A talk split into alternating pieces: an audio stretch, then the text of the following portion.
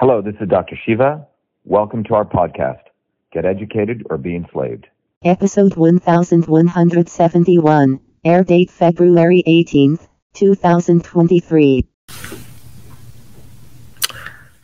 All right, everyone. Good evening or good afternoon or good morning, wherever you are, because we have people joining from all over the world. This is Dr. Shiva Ayyadurai. We're in Cambridge, Massachusetts. We have a wonderful group of people who've shown up on a Saturday, 2 p.m., to support some very important announcements that we're going to make concerning the U.S. Senate run in Massachusetts in 2024. And we're also going to talk about the presidential election in 2024 in the context of all of that. The main announcement we're going to make, and we'll get into the deeper into this, is that we are running for United States Senate against a woman by the name of Elizabeth Warren. In 2018, we ran against her, a very powerful independent campaign, and our slogan was only the real Indian can defeat the fake Indian. And it caught people in a very powerful way because that campaign was really about the integrity of an individual who has no integrity. And then we ran, many of you know, in 2020, where it was this movement that exposed the fundamental issues of the United States election systems. We exposed fundamental issues about ballot images being destroyed. We were considered the experts in the world on this. We were then brought in to help in Arizona. Before the Republican right wing heisted all of our data and used it to make $500 million grifting off of it. But the fundamental issues of US election systems have still not been addressed, which are signature verification issues, chain of custody, and the deletion of ballot images. As many of you know, it was our historic election powered by amazing people, bottoms up, the citizens of Massachusetts, nearly 3,000 people who came out. We raised close to $2 million in a primary United States Senate campaign, which is unheard of, against a candidate that the Republican GOP party threw against us instead of embracing me, an immigrant, an American who has done more to support innovation, research, education in Massachusetts than any candidate that the GOP or the Democrats could find against us. And instead, what they did was they betrayed the people of Massachusetts. They found some idiot to run against us. This idiot maybe had one lawn sign up. We had close to 25,000 lawn signs, 10,000 bumper stickers, as many of you know. And many of you were out there collecting all the signatures in the midst of COVID. We collected all 20,000 signatures. The guy running against us had made a bunch of excuses to get the state to change the law so he could only collect 5,000 signatures, okay? But in the midst of that election, everyone on the ground knew that we won that election. The night before the election, the story was Dr. Shiva's going to win on a landslide. On September 1st, 2020, what did we discover? We discovered that in the hand-counted paper ballot county of Franklin County, we win by 10 points, and every other county is 60-40, 60-40, 60-40, 60-40, 60-40, 60-40 to a candidate no one even knew. That led this movement to not stop. We moved to a write-in campaign, and that is when we discovered that the government of Massachusetts had illegally destroyed ballot images, which is a violation of federal law 52 U.S.C. 20701. I didn't see any Republican helping us in that. It was this movement that moved forward. And that led to us discovering that when I exposed that on Twitter, I was a US candidate thrown off Twitter in the middle of the election. That led to another discovery that the government of the United States has a backdoor portal into Twitter and every social media company, which I represented myself in court. We won the TRO, which Tucker Carlson did not cover, which Glenn Greenwald did not cover. At a time when they had given their megaphone, we would have really made a difference. And what that shows is the grifter right-wing establishment doesn't give a damn about making a difference. They're actually our enemies. So Tucker Carlson, excuse my language, and the establishment media on the right and the left do not care about the American working people. Now, you probably won't hear a U.S. Senate candidate cursing, but I believe cursing is right to be used at the appropriate time, the right message at the right time for the right people, okay? And what has occurred is in the United States that the working people in this country are being taken advantage of by Republicans and Democrats. And the grifter right wing on the Republican side, as well as the so-called left wing on the Democrat side. One wing of the establishment claims they stand for working people. The other wing claims they stand for freedom. But neither wing ever in action has ever done the right thing at the right time. What they do is wait after things become an in vogue issue, then they talk about it after all the damage has been done. No different than a firefighter coming to a situation of that after the house has been burned down. That's what these people do. And then they want you to applaud them. Oh, isn't he doing something great for us now? We live in an important time in human history where people have to recognize that they have to raise their own consciousness. They have to have self-respect and dignity, and they have to choose leaders who come from one of their own. And that's what this election is about. That's what our U.S. Senate campaign run is about. And you can imagine what our election has already done. It was, again, this election, which has exposed the election system's issues. It was this election campaign that exposed the government backdoor portals into every social media company. 2 years later, the Republicans talk about it. After the damage, and they're fundraising off of it. It was our campaign which did the Fire Fauci campaign, which and took 125,000 signatures to Washington. Trump did nothing. A year and a half later, Rand Paul, the so-called, liberal, libertarian, whatever, right-winger, then used Fire Fauci to raise donation money. He wasn't there in 2020 when you could have made a difference. It was this campaign on January 6, 2020, which stopped the vaccine. We went all the way down to New Jersey where the vaccine mandate bill was going to be passed. So we go everywhere because we're all brethren, wherever, whether it's New Jersey, everywhere. And we stopped in a massive demonstration. We scared the shit out of the New Jersey legislature and we stopped the vaccine mandate bill in New Jersey. That was in January 6th and 13th of 2020. We took down the sound system, not Robert Kennedy. Johnny come lately, came later, plagiarized our stuff, and then wrote a book on Fauci, waited until 2021. Delayed truth is deadly. These people wait and they wait and they wait. And they have sold out people over and over and over again. I will shortly talk about Ohio, what's going on. What is going on in Ohio is a testament to the fact that the Republicans and Democrats colluded against the American working people. You will see that when I share with you the facts. No one should vote for any member of any of these parties anymore. Not one person who cares about America should vote for any of these parties. Nor should we vote for people like Tulsi Gabbard, who's part of the Council of Foreign Relations, who is in vogue trying to say, oh, I'm now against the Democrats, and and she's on Fox News all day long. Because what the establishment does is they have an inventory of scumbags that they perpetuate to ensure that the American people don't build a bottoms-up movement in their own local neighborhoods, bottoms. They want people to outsource their future, be it to Trump, be it to Bernie Sanders, be it to AOC, be it to Tulsi Gabbard, because they have an inventory of people that they choose top-down. I'll repeat that again. These people are manufactured Manchurian candidates top-down. And they are created, and they say the right things, never at the right time. They say the right things when it's in vogue, so you think they're going to do something for you. And it's no different than a sports team, watching entertainment. And none of these people have ever fought for the working people. The last time there was truly any real great movement for working people was in the late 1800s and 1900s, and was led by the American workers in this country. And those movements have been completely banished off all of the history books in this country. It was during the great upheaval of the great 1800s, and it was in 1886, on May 1st, when 4 American workers were hanged in the United States for fighting for the 8-hour workday, fighting to ensure there was more infrastructure in Haymarket, Chicago. 7 American workers were shot by the National Guard, fighting for basic rights of the American working people. And all of that has been removed in American history. And in commemoration of those workers' fights, every worker throughout the world called it May Day. And when those movements grew, and if you are a basic American worker today, during the 1900s to 1970, as the GDP of this country grew from the hard work of the American working people, so did the wages of all people. And why did that occur? Because those movements of the late 1800s and 1900s were powerful movements that put the fear of God into the elites.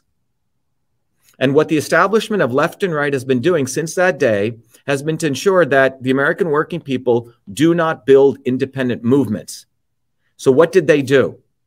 And this is what they did, and it was engineered. In 1950, a guy called McCarthy came out of Wisconsin. He called all of these movements Marxists, communists. Ooh, Red Scare. So if you were a worker and you were organizing bottoms up, you were branded as a communist. And then they ensured that the left Democrats took over all these. There was a time when there was truly bottoms up unions. And they ensured that the Democrats' bosses took over all the unions. So by 1970, what took place in this country was that they destroyed the concept of working people organizing bottoms up. So let me repeat again. It was the American workers that inspired working people to rise up all over the world, in places like India, in places like Ireland, places like Africa, all over the world, including in places like Russia. And it was a deliberate effort of the elites in this country, left and right, to brand every movement a Red Scare communist movement. So when you say working people unite, oh my God, ooh, that's Marx. Bullshit. Karl Marx does not own that term. That was heralded long before Karl Marx. So they've done a deliberate effort to call anytime working people want to unite, that's Marxist communist. And then the so-called liberal Democrats took over these workers' movements. And what we must understand is, what is the definition of a worker? What is the definition of a worker?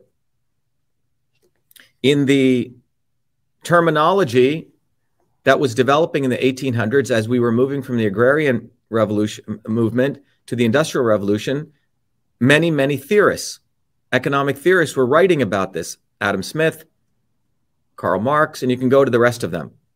And very few people have read the works of these people, but I've actually read their works. And what you find is that there is a definition of the worker called a proletarian. And the proletarian was somebody who actually did work and produced value. Could be an entrepreneur, could be an artist. They actually made stuff.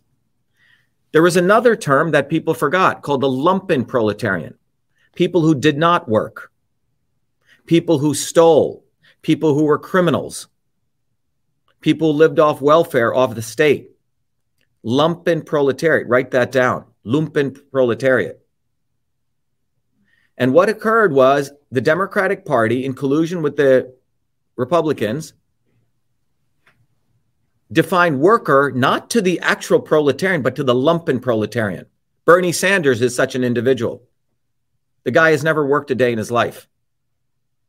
And yet he says, I'm for the worker. And they call themselves democratic socialists. And people call themselves Marxists.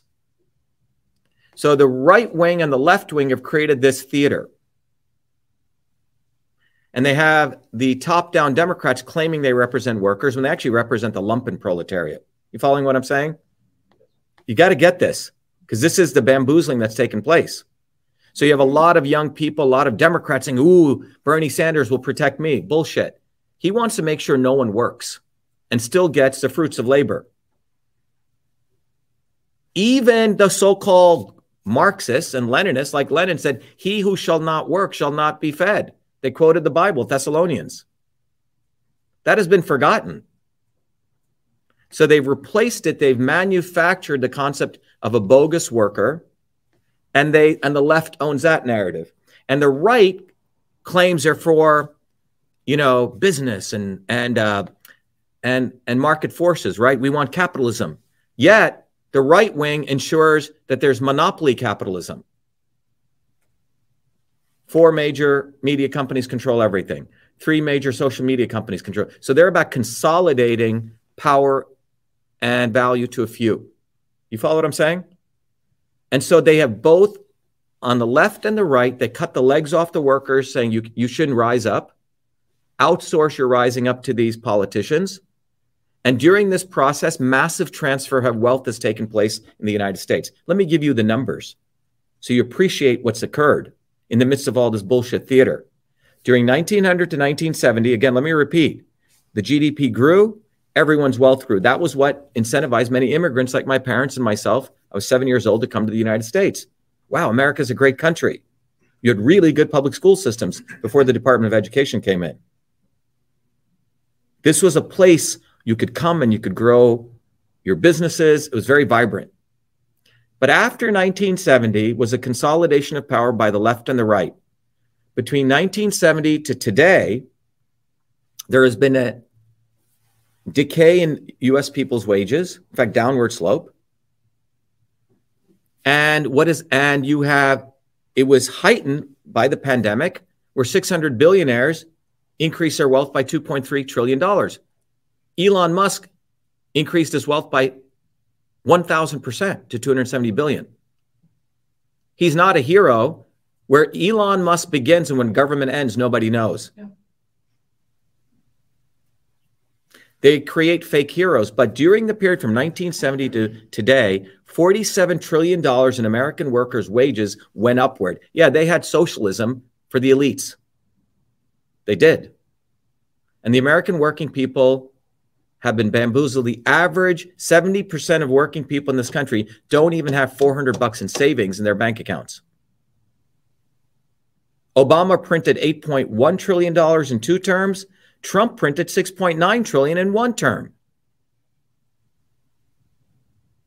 And then in the middle of this, they have the right-wing grifters and the left-wing elites who manipulate people, and it's the biggest psyop that's taken place. But our movement for truth, freedom, and health exists. And anyone out there who's touched our movement and gone through it better help grow this movement, because our campaign is about escalating the movement for truth, freedom, and health. We already did massive service to the world in this country, many of you know. Again, it was this movement that educated people on why natural immunity is better than artificial immunity. In 2019 and 2020, we saved many people's lives. Now it's in vogue to talk about that. Well, you were too little, too late. It was this movement, again, that exposed Fauci. It was this movement that exposed election systems issues. And it was this movement that was the first to talk about and expose the backdoor portals into Twitter, which Elon Musk still had not addressed. He is the next bamboozling. And these people are part of the intelligence swarm in this country. And the way they have manipulated people throughout the world is through a three-step process. First, they conceal information when the truth comes out, particularly when an independent movement like us puts it out. Step one. And when they let that run the course, and then they do what is called a release of half-truth, a little piece of the big picture. And that's called damage control. And you think, ooh, Tucker Carlson just shared the backdoor portal. Well, we sent him an email in October 15th of 2020 and October 30th. Did nothing. Same with Glenn Greenwald on the left, right, whatever you want to call him, and the ACLU. But on October 28th, 2022, then they hyped up the Intercept story about the backdoor portal, which we had discovered as a plagiarism of our lawsuit. But they didn't tell the whole thing. They didn't tell that the American oligarchs, like Pierre Omidyar, like the Murdochs, and the Zuckerbergs had funded the domestic censorship infrastructure in this country. The Intercept is owned by Pierre Omidyar. Pierre Omidyar is the one who bought PayPal from Elon Musk. Then they make this fool Musk as some great American hero. SpaceX is fully funded by the American taxpayer dollars, $5.7 billion. When you're on your phone, on your ship or your air, you're into Starlink satellites. You're in Elon Musk's world and the government's world. Tesla would not, you could put Elon Musk and AOC and Greta Thunberg on the same stage. They all believe this carbon nonsense. Tesla would not have made any money in profitability were it not for the nearly $1.5 billion in carbon credits that they got. And when you become profitable, then his valuation went to $600 billion. Tesla is dependent on the government. Twitter is dependent on Section 230 immunity for its valuation as a $50 billion company. Section 230 immunity means that no one can sue Twitter. And that comes at a big cost, which means you will have the government have a backdoor portal into Twitter. Elon Musk knows exactly what he's doing. And it is our movement which called him out. We always tell the truth. The good news is this. For the last 2 years, over 200 million to 300 million people all over the world have seen our videos. They know our movement exists, and they know the truth. Historically, what happens is the left wing and the right wing manipulate people. But not so this time, because an independent movement exists. And we have learned from the history of the 1800s and 1900s, and we're building our movement. We're running for United States Senate because we know the only way an outsider can win in their elections, the only way, even if there's a shot, is to build a movement. And we win anyway, because we built the movement and we raise people's consciousness. We've already raised people's consciousness. Two people here ask, ooh, what about the elections? Right? Can you still win? But you wouldn't have known how corrupt the elections were it not for our running. We've already enlightened you. We've already won. But we're going to enlighten billions more people, millions more people, hundreds of millions more people. So I'm here to announce that we're definitely running for United States Senate. And we've also are organizing our exploratory committee to run for United States President. Now, some people say, oh, you can't run. You weren't native born. How can you run? Let's talk about that. Everything always changes. People always say you can't do certain things, where, as many of you know, I'm an innovator. Our campaign has always been innovative. People said you couldn't invent email when I was a 14-year-old kid. We've done the impossible. People said you could never stop animal testing to ensure real science. We've done that with CytoSolve. My entire life has always been doing the impossible. My parents, low caste Indians, should never be here. 1 in a trillion to the power of a trillion. Well, we're here. Why shouldn't an immigrant be able to run for United States Senate? Let's talk about that. Ted Cruz ran. Was he born here? No. Romney's father wasn't born here. There have been enough examples, but that's not really the issue. The real issue is those laws were put in place to ensure that people representing you would not become foreign agents at a time when people were concerned that the British were going to take over or something. Well, I would argue that most of these people in Congress are foreign agents, and they're born here. I would argue that an immigrant like myself is far more patriotic than many of these people who are born here. And perhaps it's time to change those rules. We don't think it's a big issue. But what's more important is people who love this country and have all the credentials. I don't think there was no America before George Washington. So was he born here? Where was he born? He was born in the British Empire. So the issue is, what is the quality of people we want in office? Are we going to outsource our future to people like Donald Trump and AOC and all these people who betrayed us? Or are we going to start recognizing one of our own? That's the question to everyone. What is the kind of leadership we want? And where should our leaders come from? And do we start valuing ourselves? And what does it mean to be a human being? What does it mean to have dignity? What does it mean to have self-respect? Why was America created? What was the significance of this country? The significance was that, remember, 4% of the world only has the First Amendment. 4%. Britain doesn't have the First Amendment. India doesn't have the First Amendment. China surely doesn't have it. Only 4% of humanity has the First Amendment. And how are we treating the First Amendment? Are the American people leveraging it? No, they're watching Kardashians. They're outsourcing to Donald Trump, who talked a big game. But what did he do? And don't give him excuses, because I gave money to Trump. I've sat with him for 2 to 3 hours.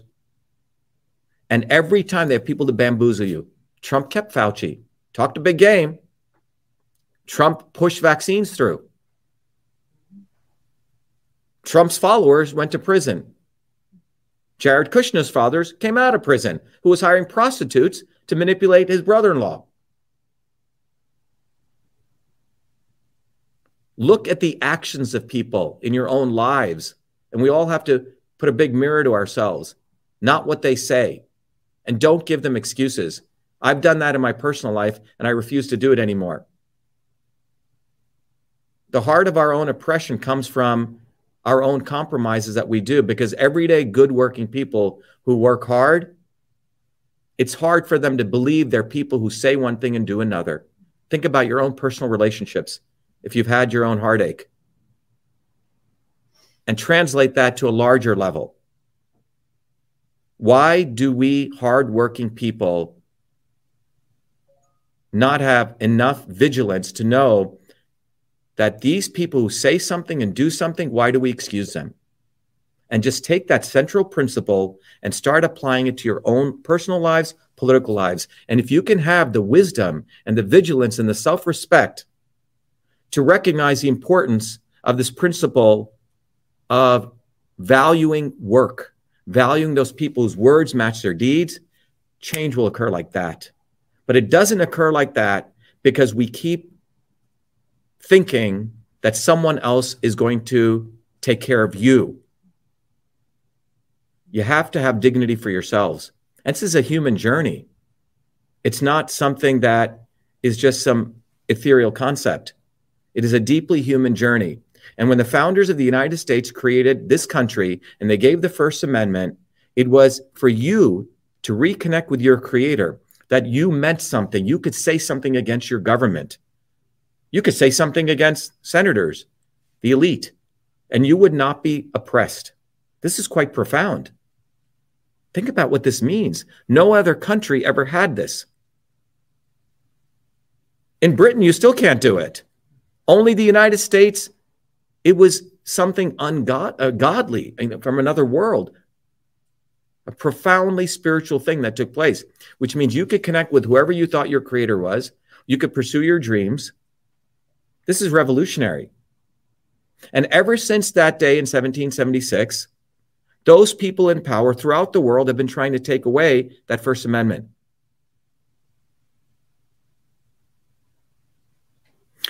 Clawing it back.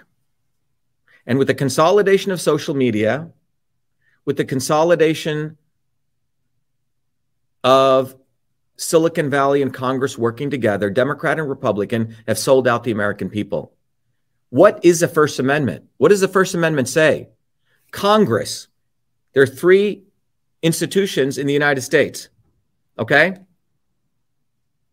There are three institutions in the United States.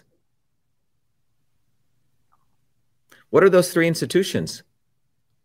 The judicial, the legislative, and then what? The executive. Under the executive is a president, right? Under the judicial are the judges, etc. And under the legislative is Congress. The First Amendment says, among many things, Congress shall pass no laws to abridge the freedom of speech. Does it not? Right? Congress isn't supposed to do that. So what did Congress do? In 2018, an organization was created by Congress, Republicans and Democrats, called the Cybersecurity Infrastructure Security Agency, CISA. Who signed CISA into law? Anyone? Trump, thank you. So, look at the facts as they are. He's such a nice person. Yeah, he drinks and he beats me once in a while, but he's such a nice person. I should still hang out with him. Look at what he does to you every day. Personal life? Oh, he's such a nice person. He signed CISA into law. Oh, maybe he didn't know. Maybe he didn't know. He had bad advisors. Oh, maybe he didn't know when he beats me that he drinks all day. I should excuse that. Doesn't matter. He signed it into law. And what did CISA do? And our movement discovered that. Not Stephen Miller, not Tucker Carlson. These guys concealed it when we discovered it in 2020, and everyone should be quite angry about that. What did we discover? That CISA put together an entire infrastructure, which is in our diagram. People can go see it, winbackfreedom.com. And that diagram shows that it started in Massachusetts by Galvin and Michelle Tassinari, and at Harvard Belfer School, they wrote the documents called playbooks, detailed guides on how they would blacklist Americans who spoke up against government, how they would track them, follow them, etc. And it was found out in the Long Fuse report, I was one of 6 people tracked as a quote-unquote influence operator. On the same level as Trump, they ranked me. Go read it. I would do a tweet and I would do long-form videos. Although I only had 200, 300,000 followers, I would do a tweet and I would get 30,000 retweets. Other people have 3 million followers. They do a tweet. They're lucky if they get 2 retweets. People were engaged with us. They knew that I spoke the truth. that I would never sell them out. And that they did not like. And we showed that CISA had created this entire domestic censorship infrastructure. It was our campaign that exposed that. And it was done by Republicans and Democrats. Congress is not supposed to pass any laws that will abridge the First Amendment. So what did they do? What did these criminals do? Well, they set up something called Section 230 immunity, which basically said these social media companies, if they made $1 billion in revenue, would get 10x multiple on their valuation because they were deemed platforms. You see, Wall Street categorizes businesses. If you're a social media platform, if you make $1 in revenue, you get 10 times in valuation.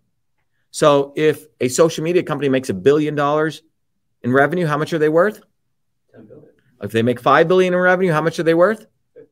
Okay. Now, a New York Times is a publisher. They put it into a category. If they make 1 billion in revenue, they get 2 times valuation.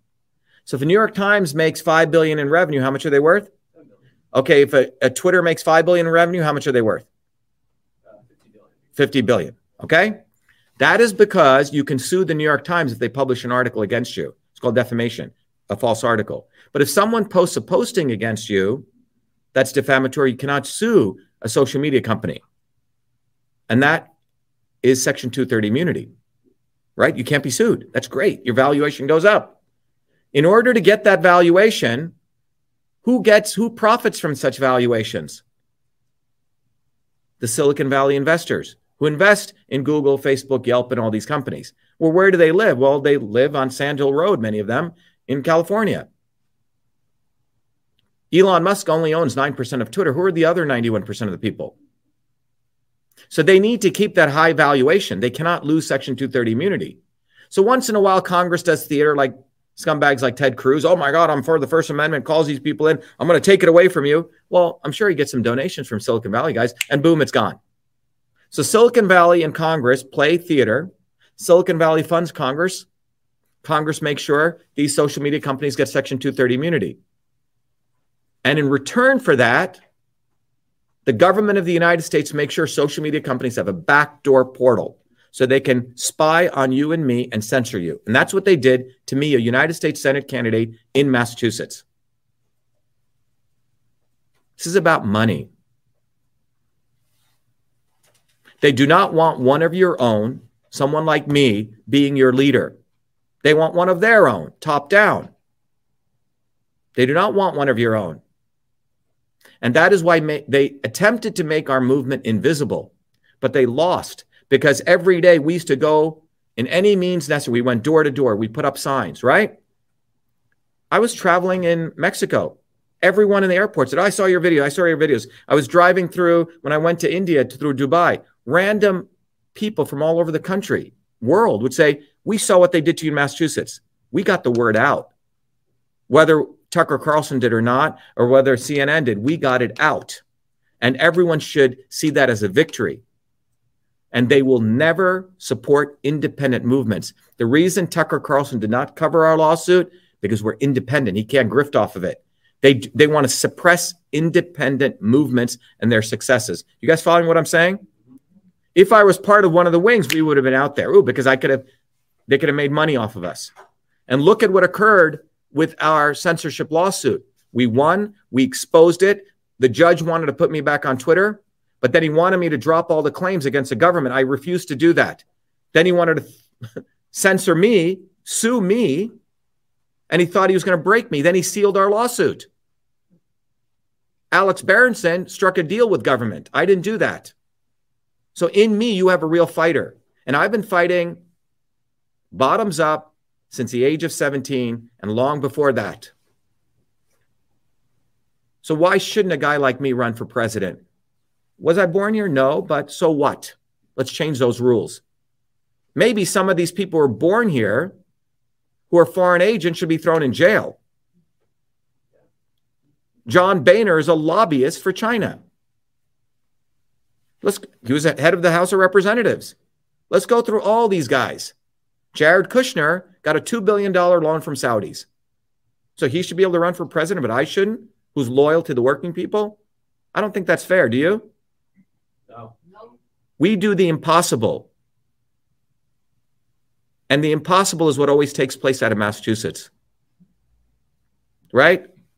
Next town over is where the Revolutionary War began. So we are building an independent movement, definitely running for U.S. Senate. And I'm here to announce that the first time we're going to start our exploratory committee to run for United States president. Bring it on. I shouldn't be running. Let's talk about that. You weren't born here. Let's talk about it. Let's talk about all the founders who created the Constitution who weren't born here. Where were they born? They were born in the British Empire. We're going to do something quite unique, which is we're going to inspire people to have self-respect for themselves. That's what our movement's about. It's about the individual having connection to their creator, valuing themselves, respecting themselves, and stop outsourcing your future to these scumbags, Republicans and Democrats.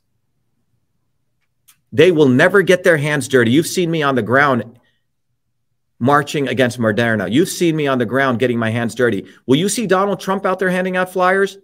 No. I don't think so, door to door. Would you see him out there taking a mic and taking a hit to the face when one of Elizabeth Warren's people come and punches you? No. They have everything engineered, all tanning done, all their hair done perfectly. It's all bloody engineered. We are real.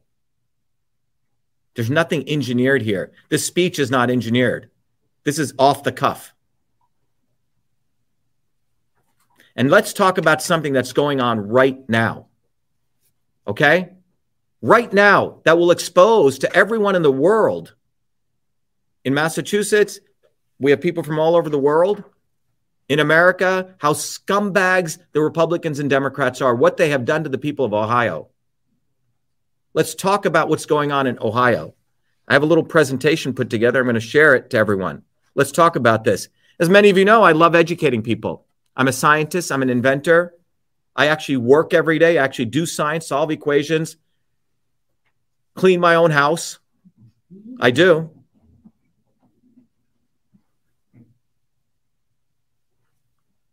Educate people, take young people in, have to do the work their educational institutions didn't do, have to slap them upside the head. Their parents don't do that anymore. And we make good human beings. That's what our movement does. We raise people's consciousness. But let's talk about what's going on in Ohio. And number one, first of all, there's vinyl chloride among many things that's being spewing out of this. What is vinyl chloride? You know, vinyl chloride, we went through using the technology that I created, which we've essentially do as a service to the world. We went through 1,158 research articles, five clinical trials over the last 63 years. Will any other politician do something like this? Will any other politician actually do science? Do they even know what science is? Okay, so why are we voting for them? What about George Washington? He was a surveyor. What about Jefferson? These people are scientists. Why are we voting for scumbags who have no skills? Why? Everyone here works for a living. Am I right? Yeah. So why do you elect people who don't work for a living? Because you have to start respecting yourselves. Respect labor, hard work. So we went through all these articles and we ran it through CytoSolve. We know that year over year, pharmaceuticals spending more and more money on R&D and they're finding less and less drugs, right? This is why they needed the vaccine. And I've talked about this for years. They needed the vaccine. Pfizer's revenue was dropping like this, $65 billion to $45 billion. Now it's increased 80 to 100. Thank you, Donald J. Trump. You were in office. Donald Trump was given $1 million by Pfizer for his inauguration committee. So was Biden. They didn't say, oh, my God, I can't take this money.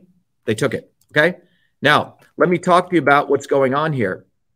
What is vinyl chloride that's spewing out of there? OK, first of all, it's a colorless gas.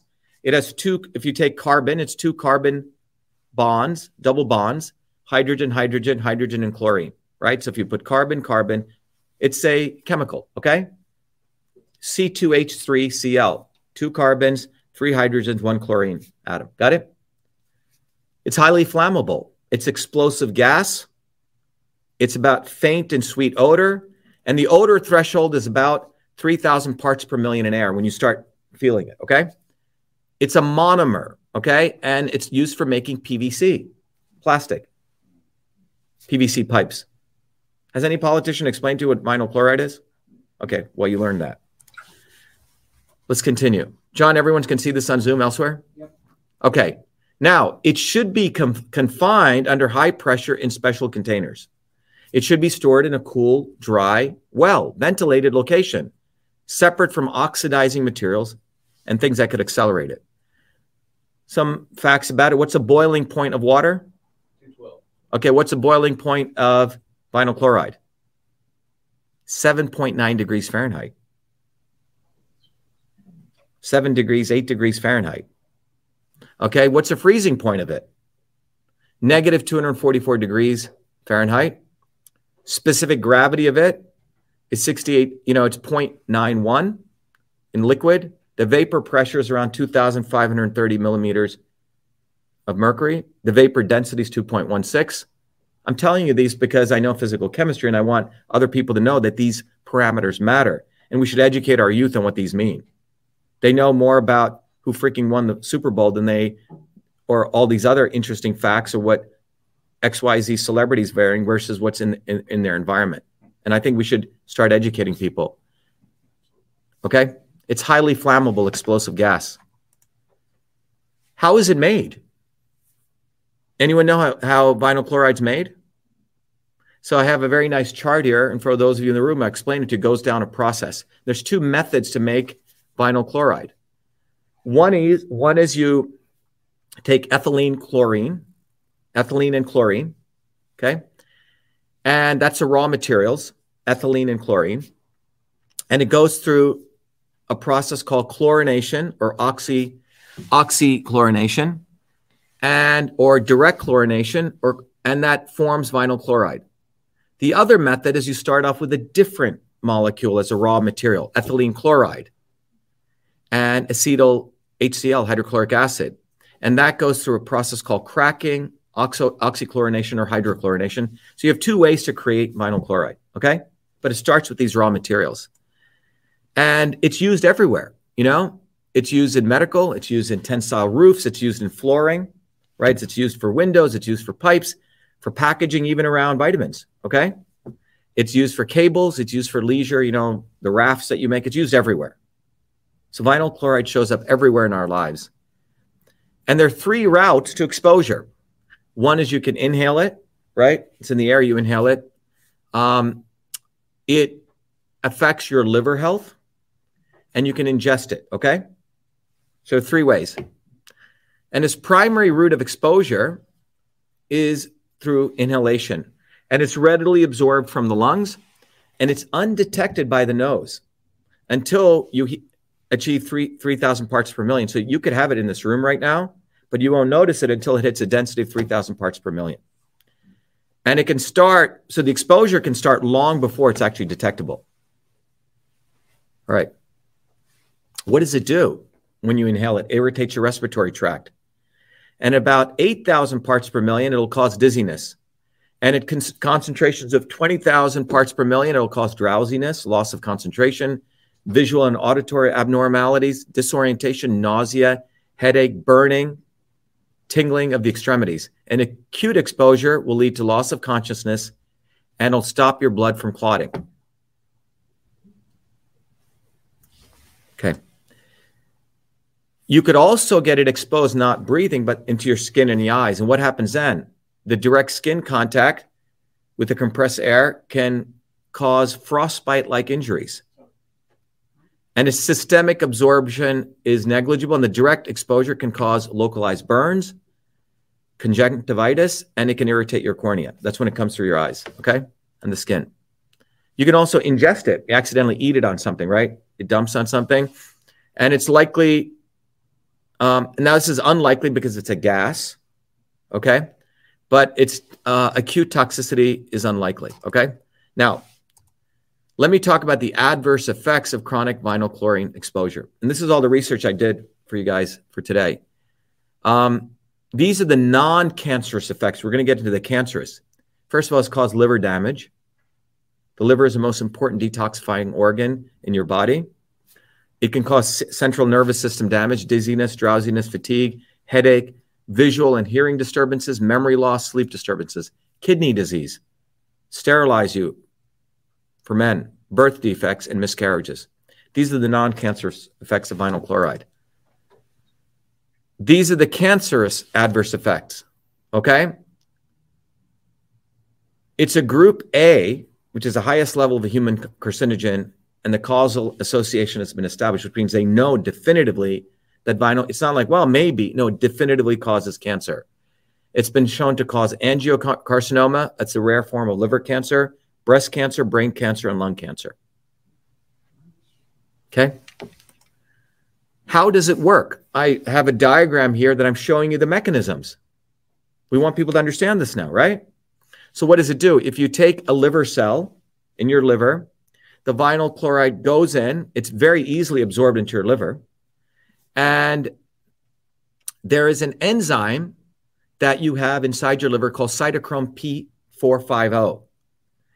And that enzyme gets metabolized, and that metabolizes the vinyl chloride, okay, to what's called chlorine ethylene oxide. This is all occurring in your body, right? Vinyl chloride comes in, you have an enzyme, it metabolizes that to a new form called chlorine ethylene oxide, CEO, or chlorine acetaldehyde, which is CAA. So vinyl chloride goes into your liver, and your body transforms that into two substances, CEO, chlorine ethylene oxide, and chlorine acetaldehyde, CAA.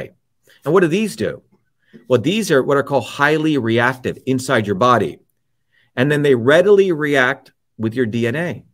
They go through your nucleus into your, so if here's a cell, your a liver cell, the vinyl chloride goes in, CEO and CAA are created, they cross the nuclear membrane, they hit your DNA, and they cause DNA damage leading to mutations. And the accumulation of these mutations leads to liver cancer. Everyone following me? Yep. Pretty deadly, right? And we transport this on railways in the United States. So if you're transporting this on in the United States and you care for the working people of this country, wouldn't you want the railway systems to be safe? Yeah. You'd be very concerned, right? So you know the dangers of this chemical. All right. So there was a serious attack on freedom in this country because this entire tragedy was completely avoidable. And I'm going to walk you through now why both Republicans and Democrats are scumbags. And stop voting for any of them.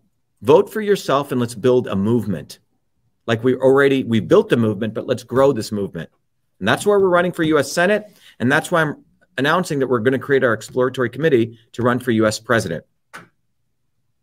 So let's now talk about this avoidable tragedy. Now, what happened here? Some of you may have read it, but let me summarize this. First of all, the tragedy occurred in Ohio. For those of you listening from all over the world, it's an embarrassment to the United States. The derailment took place in a place called Palestine, Ohio. Now, the train was carrying hazardous chemicals, including vinyl chloride, and it derailed on when? February 3rd, 2023, 232023, 2323, okay, 2323, if you want to do some numerology.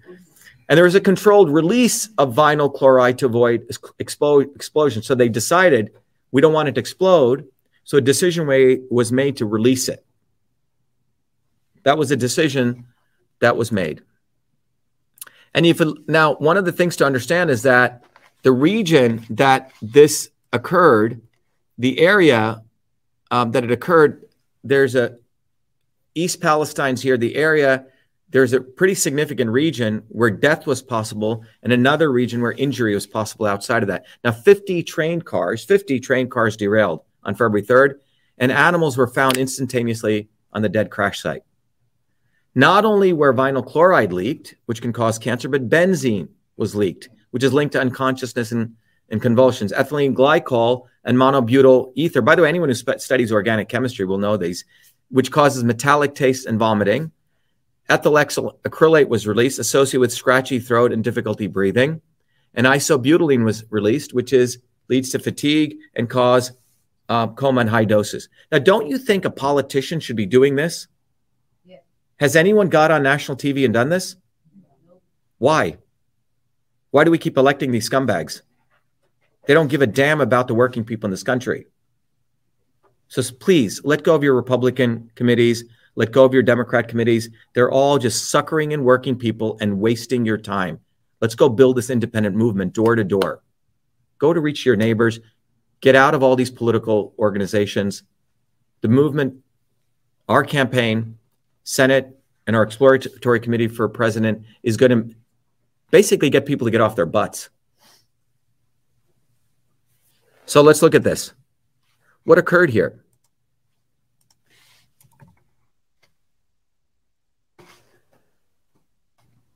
I think I did something here. One second. I can do this.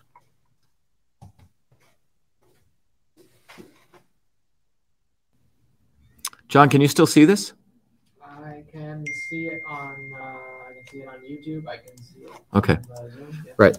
So let's talk about what occurred.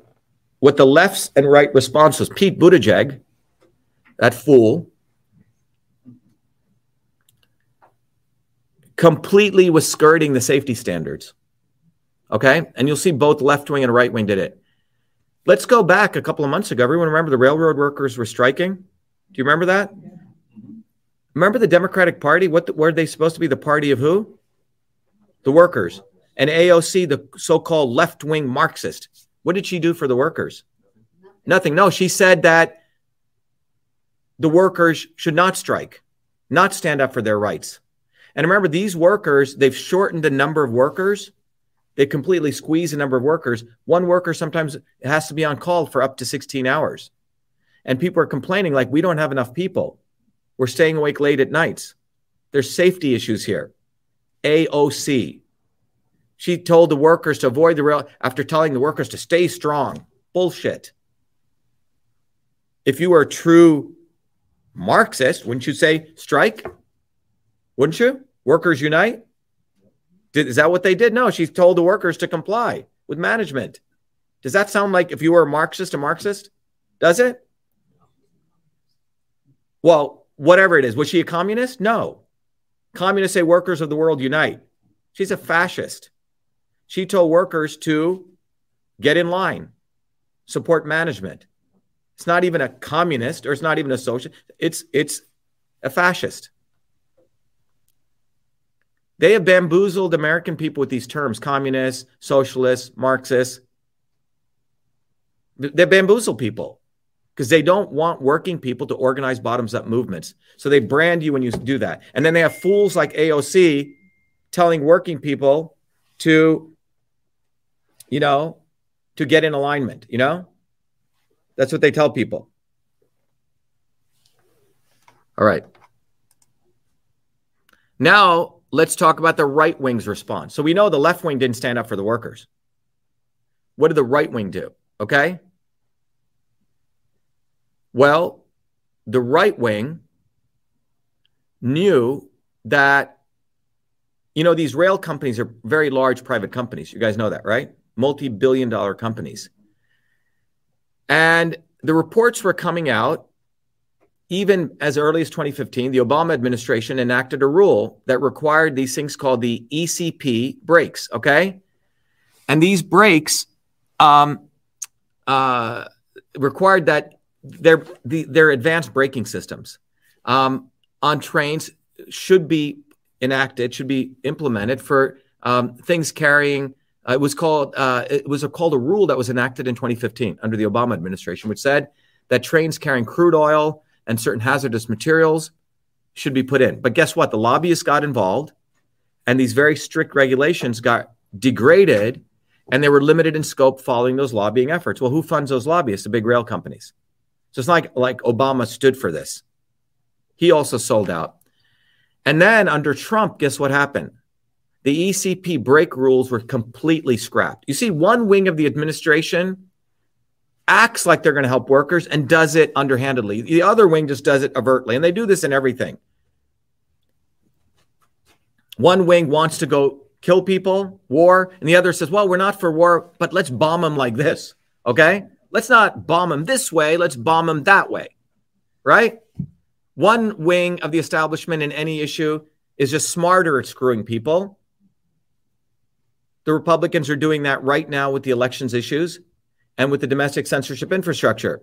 Mark my words, they are under the aegis of child safety. Elizabeth Warren and Lindsey Graham are working on legislations right now to legalize those backdoor portals. And they'll make you feel good when you sign those laws.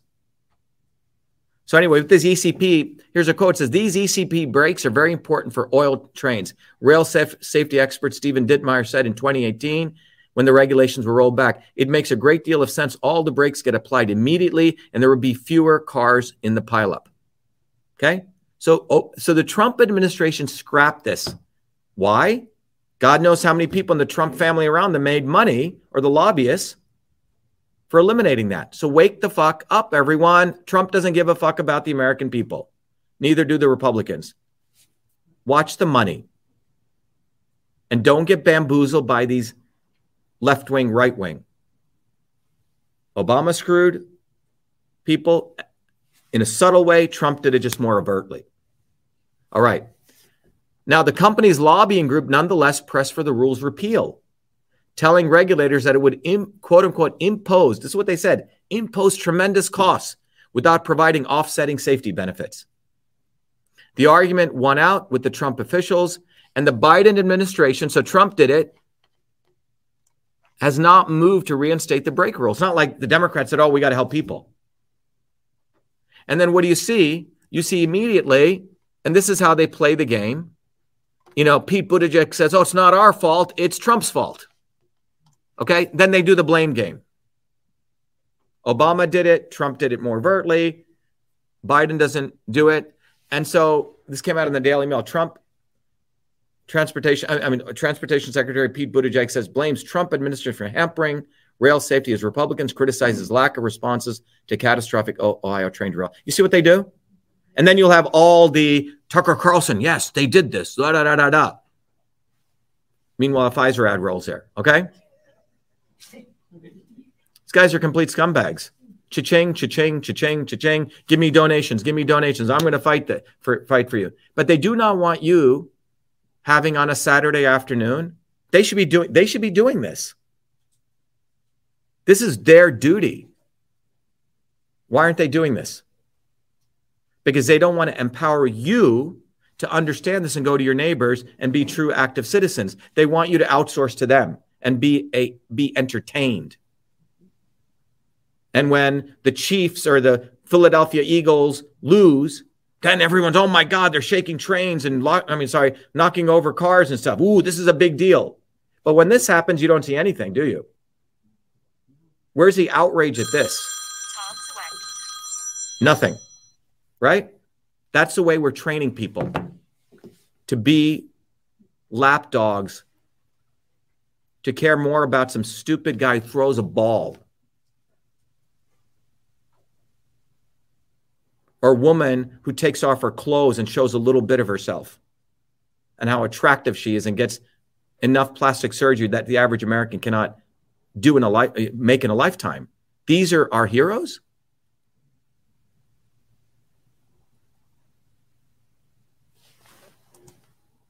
Vinyl chloride, here's a summary. It's a grade A carcinogen. It's widely used in plastic. It's been shown to cause cancer, liver cancer. The railway derailment led to massive exposure of this, and the vinyl chloride exposure left thousands of people and animals vulnerable to many, many health effects. So those are the facts. Okay. And our movement has just educated you on what's actually taking place. No one else will do it. And what our movement is going to do when we launch our campaign, which is launched, all of you here and all over the world are going to get an opportunity to go door to door, meet your neighbors. And you're going to be able to hand them out a flyer about our campaign. And you're going to be able to invite them every Thursdays where we will educate them on a topic. What is the scientific method? So they can discern what is evidence and what isn't. So they'll fundamentally see, well, the entire climate change nonsense is nonsense, and they'll be able to educate their people. We're going to do a talk on how to understand their body as a system, health. We're going to talk about how you become an active citizen. How do you build a bottoms-up movement? Freedom. We're going to teach people how their kids can become innovators. See, we're not going to wait to win an office. You see, all of you are going to become solutionaries as a part of our movement. And every day on our website, we'll be talking about how many people we already changed, how many people we educated. It's not like, when I get into office, I'm going to do this. And Trump just did this. Stephen Miller suddenly said, oh my God, I've discovered the backdoor portal, stole our stuff. And then Trump says, yes, when I get elected, I will now change this. Well, you created CISA. You see how these guys work? How many times are we going to allow ourselves to be screwed over by these billionaires and people who don't give a damn about you because they get so much airtime? We're bamboozled to think they're better than you. They're not. Just because they shit in a golden toilet. I've met with Trump. 2-hour-long conversation after he endorsed a fool in Massachusetts who couldn't get a job. I mean, nothing went wrong with Uber drivers. But he promotes himself, this fool who ran in Massachusetts for governor, that he runs a business. We had to get a job as an Uber driver. And that's who Trump endorsed, who was part of doing the election fraud on us. So I asked him, why'd you endorse this guy? He goes, well, I don't know. Well, he's a fucking scumbag. Well, I don't know. Yes, he is. It's a 2-hour conversation with Trump. And then he said, oh, Dr. Shiva, you're great. You've done so much, praising me. But at the end of the day, the Save America campaign by Trump is cha-ching, cha-ching, cha-ching. Kerry Lake had to give him $100,000 to get his endorsement. So all of you Republicans, stop endorsing these people. I gave him money. Frank Licato's on the phone, put up at least 10,000 signs for him. So stop being bamboozled. Have respect for yourself. No one is going to save us. Our campaign is a movement to restore what America was supposed to be about and who we value. We value working people. We value talking to our neighbors. We value educating people, door to door to door. And that's what our campaign is going to do. You're going to have the experience of knocking on someone's door. You're going to have the experience of handing out a flyer and looking at someone and having a conversation with them. And it's going to be beyond left and right. On every issue, our campaign is going to educate people. There's a left-wing bullshit view and the right-wing view, and then there's the truth. When people say there's two sides to every story, yeah, there's the left wing and the right wing, then there's the truth. The truth is that it's not about pro-vax, anti-vax. The issue is you need to boost your natural immunity to become a resilient body. You see? You can't be pro, if you look at, we did a major educational event on this. When you look at the gun issue, when you look at it's not about having guns or not having guns.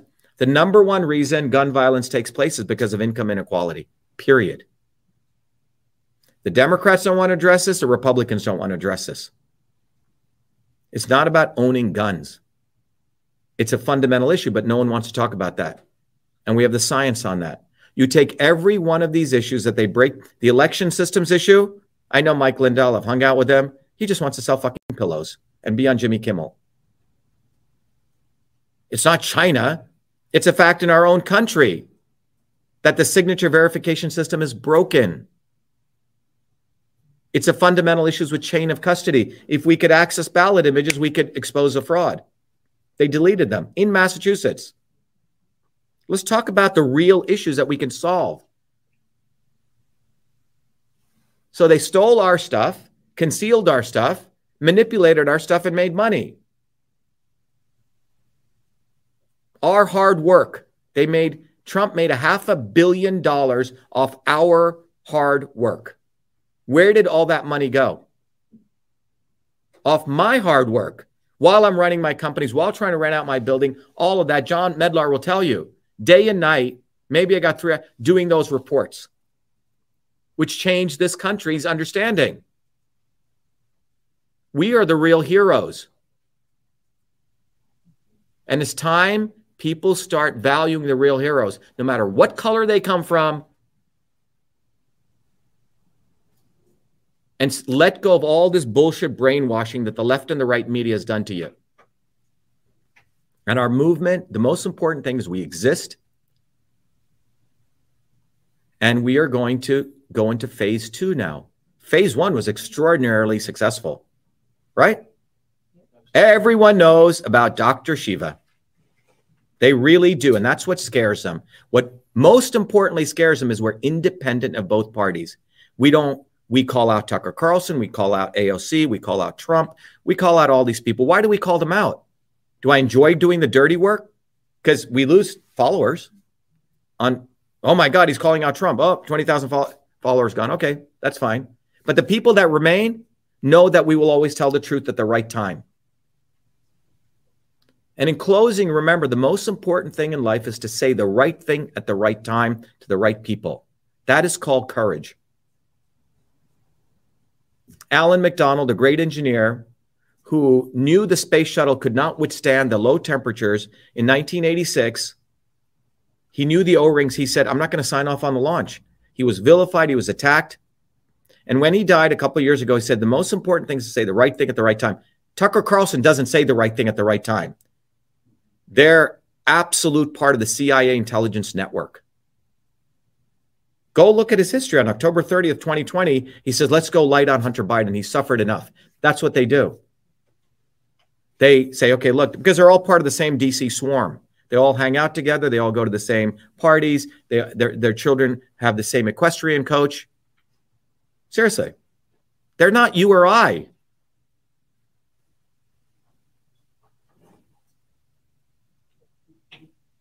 Let's grow a movement. Let us bring dignity to people's lives. That is what this country was built on. And only our movement can do that, because everyone else is playing this bullshit game. And in fact, they're finding other Indians to run against me.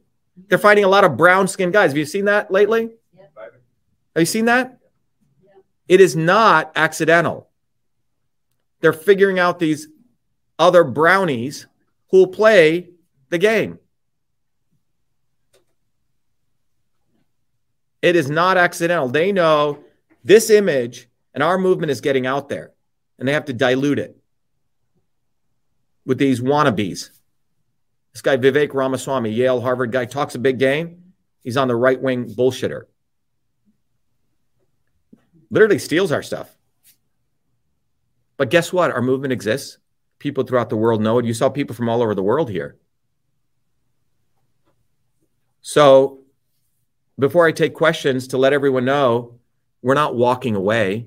We're going to explosively escalate this movement for truth, freedom, and health. And our running for United States Senate is going to do that. And anyone in Massachusetts, just remember in Massachusetts, and this is generally true, only 10% of the people in Massachusetts are quote-unquote Republicans. The other 35% are quote-unquote Democrats. The 65% in Massachusetts are registered independents. They've already figured this out. And that's about 2.7 million people. And there's another 2.7 million people who don't even bother to vote, even though they're registered to vote. What does that tell you? Is this a Republican or Democrat state? No. It's a state of people of dark matter, people who know that a bunch of bullshitters are there. The amount of effort it takes for these people to win elections is to make sure outsiders never come in. So rebel against your Democrat parties, rebel against your Republican parties. In 2023, we have to go scorched earth on all these guys. Got to burn them to the ground. They're scumbags. They're racists. Real racists. And it's time that white Americans start using that term, white working class people. And I'll tell you why. The left doesn't want you to use the word racist. Let me tell you who the biggest racists are. They're the white liberal elites. Because what they have done is they've come up with a term called white supremacy. And when in fact, they are the white supremacists. It's no different when the U.S. government calls some poor people fighting for their rights in some other country terrorists. And then if those people should use the word terrorism and call the United States government, the elites, the military industrial complex terrorists, same way what they've done. And I want to talk about racism, because we have not had a real discourse in this country about racism. White working people Typically, conservatives have been told to not talk about the word racism. So you know what's happened? The liberal elites have taken over that word. And let me tell you now, I'm going to tell you the punchline I'll roll back into and you'll get it. When white working class Americans start calling people like Elizabeth Warren a white supremacist, that's when racism is going to end. Let me explain this. You see, the elites are very, very clever. Do not underestimate their cleverness. So they see everyday working class white people and they see black people, a bunch of other races. They want these people to be fighting against each other. So what they do is they actually have created white supremacy, that all great things must come from, quote unquote, England, right? Whatever. And we can talk about that. So what they have done is they have manufactured this to make white working people, some aspects, feel better. But fundamentally what they've done is, if you are actually a working person and you question certain things, you're called a white supremacist. I've been called a white supremacist, especially if you stand for free speech. I've been called a Nazi and a white supremacist. And then they make you cower to use those terms. Ooh, I'm not going to go there. We should go there. It is time that we recognize there is white supremacy. And Elizabeth Warren creates it. Harvard creates it. They have created they are the white supremacists, no different than the military industrial complex being the terrorists. And this is a nuance of it. And someone in between this color can see that. Because I've been called a white supremacist and I fought against racism, real racism. And the real racists are Elizabeth Warren. She uses race to advance herself, and she uses race to divide people. And then they have the Republicans, oh, there is no racism, and then one wing says there is racism. You see how they've got people? It's a very clever technique. Now, the solution may seem weird. Yeah, we should say, yeah, they're white supremacists. In fact, we are planning on doing a white supremacist march on Elizabeth Warren's house. What are the people in Cambridge going to do? We're against white supremacy. Where is it? It's Elizabeth Warren's house. It's at Harvard. But that is the truth. They create racism. That is racism. And you can't not use these words because it's already out there. You see, but that's the innovation in our campaign. They don't want you to go. We are going to go there. And we're going to talk about it. So bottom line, we're running for United States Senate, and we're going to create our exploratory committee for 2024 to run for president. And anyone who has a problem with me running for president, because on the native born, go look at all these other people who are native born who've actually run. But more importantly, that rule is a minor rule that needs to go away. It's old. It's like because those rules were created for people not to be foreign agents. And we have a lot of foreign agents, as I've mentioned, in the United States Congress who do not serve the American people anymore. They serve Google, they serve Facebook, they serve Twitter. So that's where we're at. So I believe we're going to have a great campaign. We have, by the way, in the last campaign, did you notice they didn't do any polling? They typically do visibility and favorability polling in the Republican primary. Why? Because I would say 90% of people in Massachusetts know Dr. Shiva.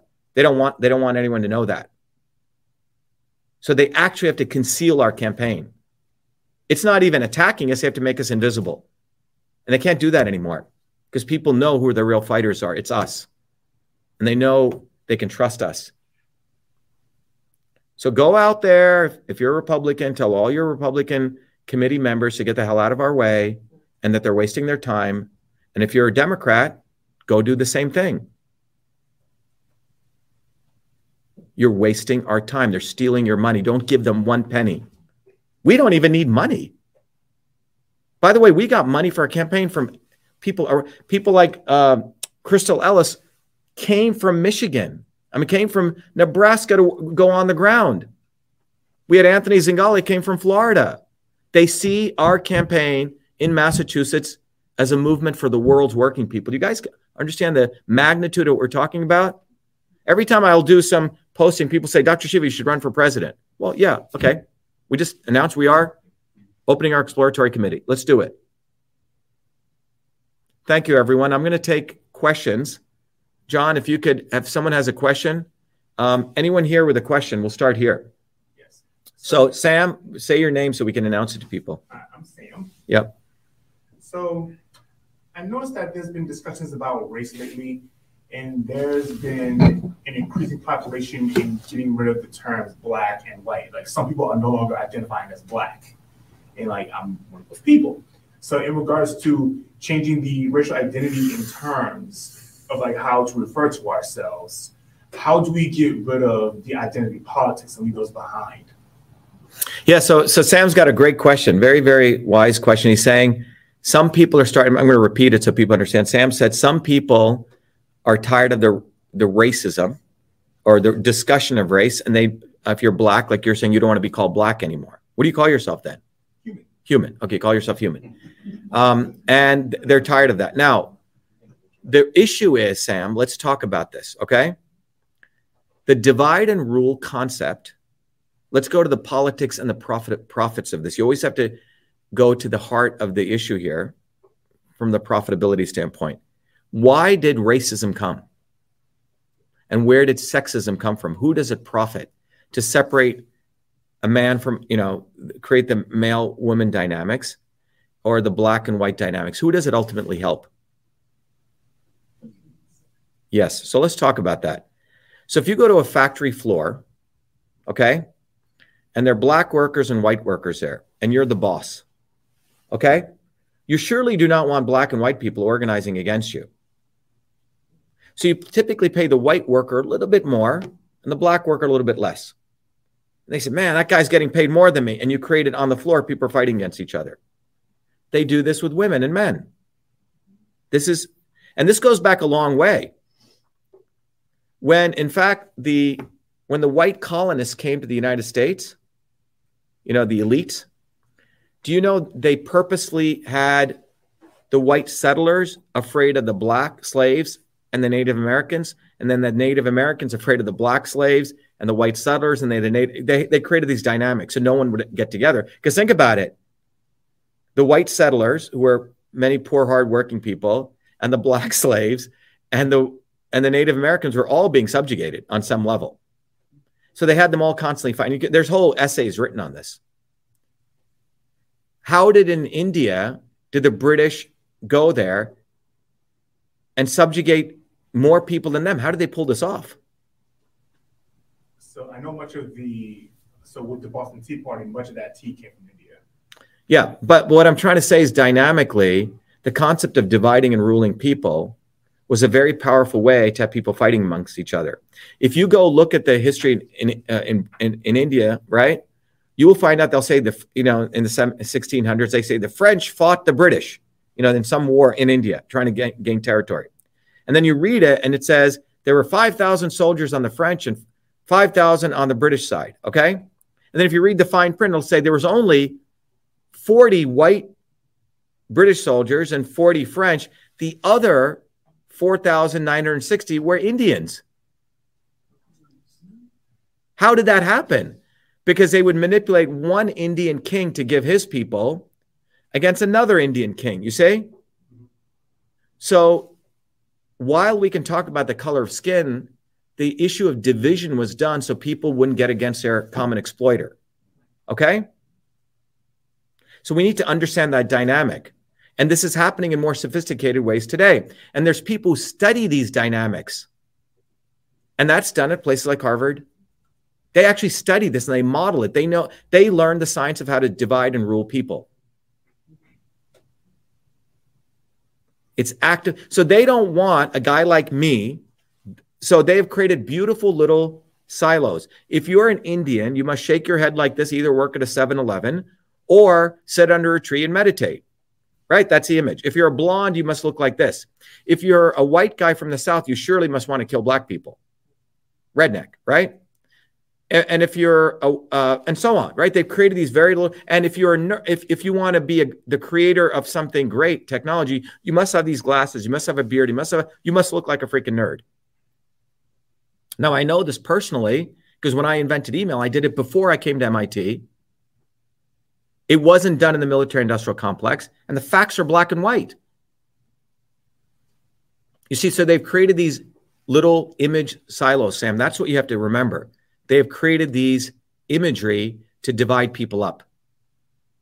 So when it comes to the issue of, let's say, racism, right, there is a history of the elites doing this to actively separate people so they don't ever get overthrown. So we have to understand that dynamic, okay? So if we're going to not call yourself black, maybe you want to call yourself human or cat or dog, whatever, that, it doesn't matter, right?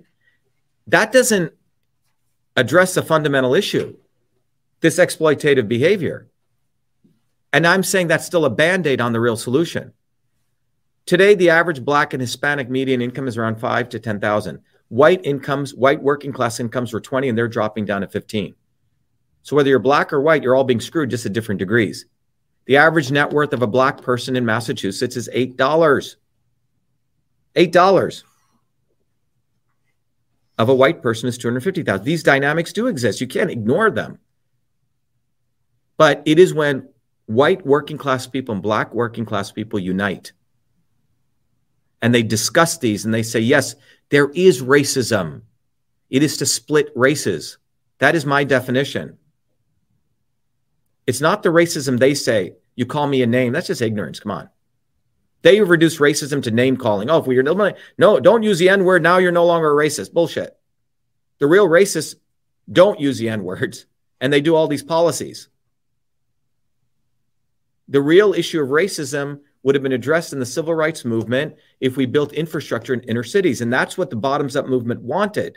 They parachuted it in Martin Luther King. The Kennedys supported him and gave a nice speech. I have a dream. Statues were built for him. And the real bottoms up movement was destroyed.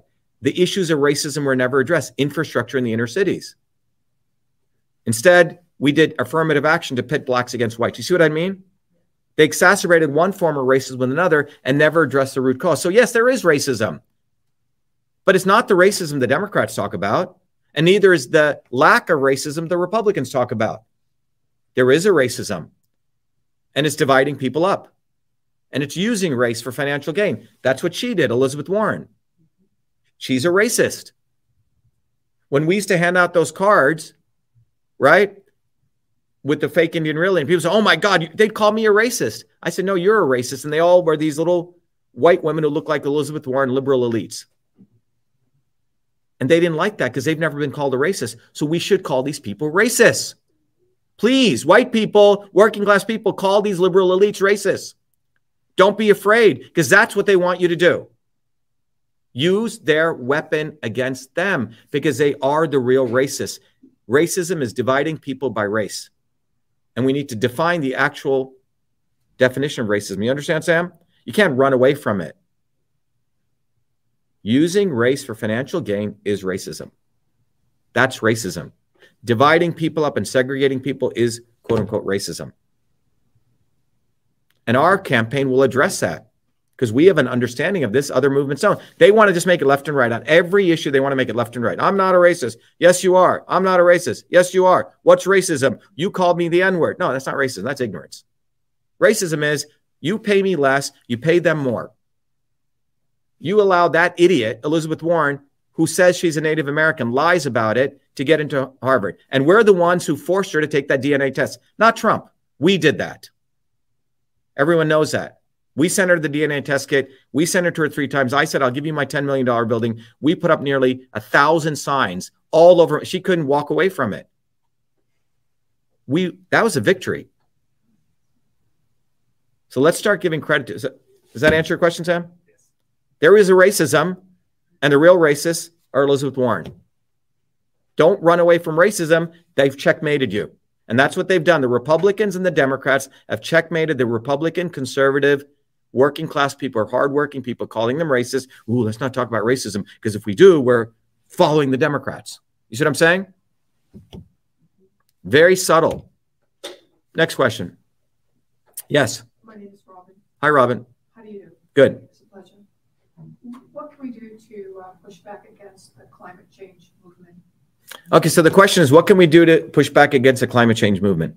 Our movement is going to do that on the ground, and we've already done that. Back in 2017, if you notice, I did a video which got like 100 million views. It literally, on a whiteboard, I drew out the entire climate change scam and what the Paris Accords was really about. And by the way, Elon Musk is behind all this. You know that, right? So the only way, Robin, is through education. And we need to begin by teaching people at the ground level what is evidence. What is the definition of evidence? Anyone know? No. Evidence is reproducible predictions. I'll repeat that again. Reproducible predictions. That is what the definition of evidence is. Hi, Mesa. Hey, Kristen. That's the definition of evidence. You got it? When you look at the, so as a scientist, as a real scientist, what do I spend most of my life on?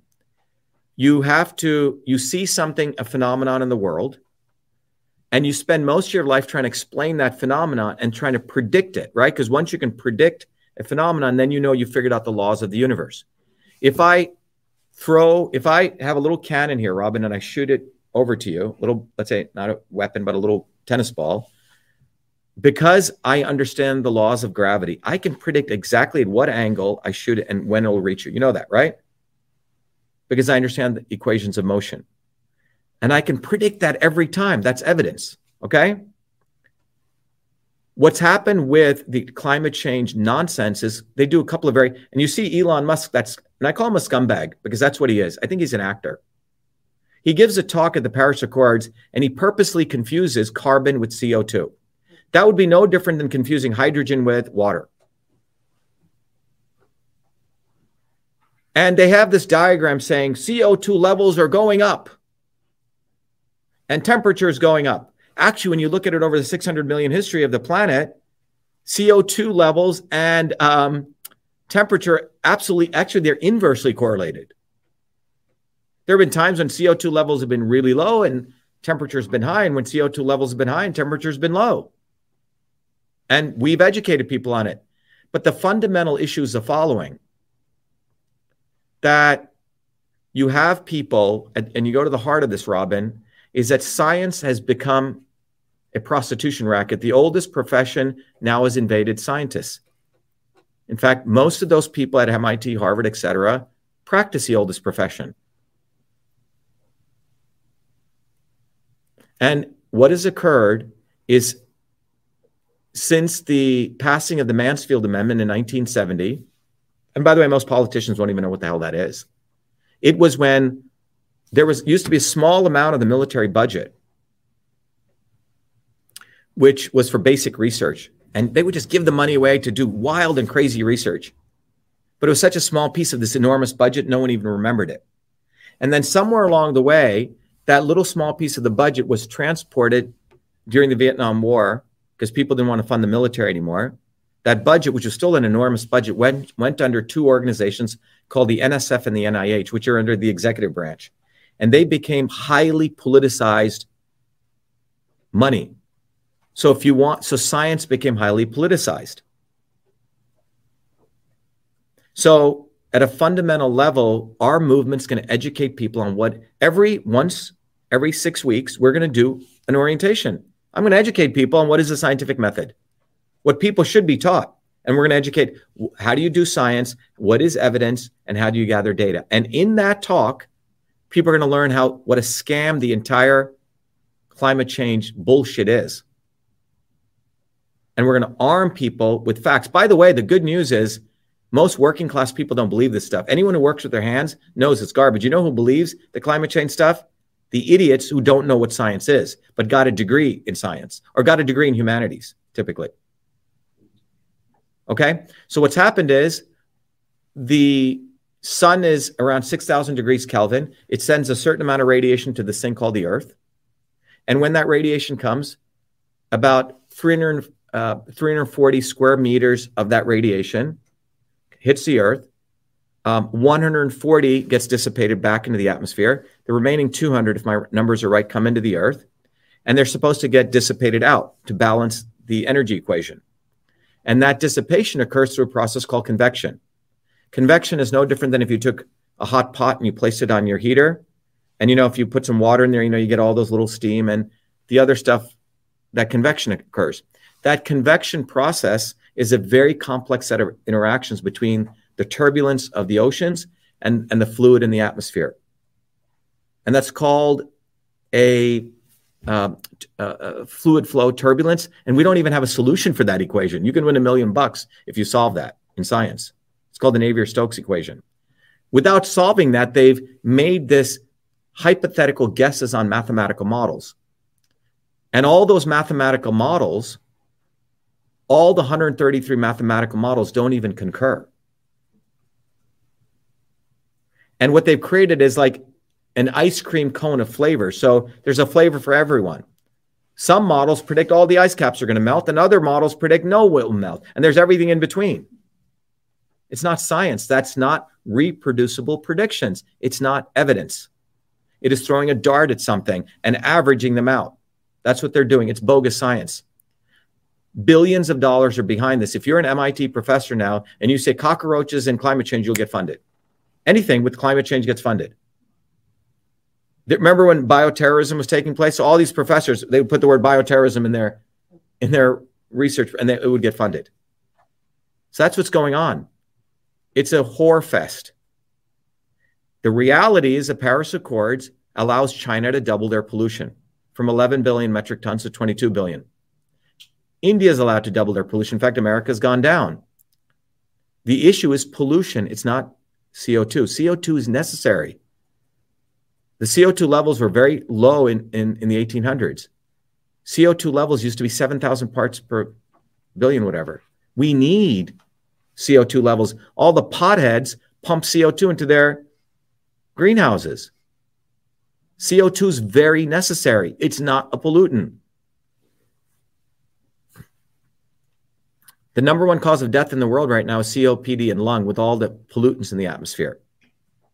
We're not addressing pollution. We're deviating the problem. And these batteries for these electric vehicles, no one wants to talk about that, right? They don't have enough of it. Not only, well, they're going to mine, but the bottom line is to talk about the exploitation that takes place in Africa to do that. So you're a Tesla riding elite exploiting, poor workers, young kids, right? So the contradictions are so crazy. But we need to educate. So one of the things we're going to do is you'll be able to go to a flyer, knock on your door, and you say, look, why don't you come to our event next Thursday? You're going to learn the scientific method.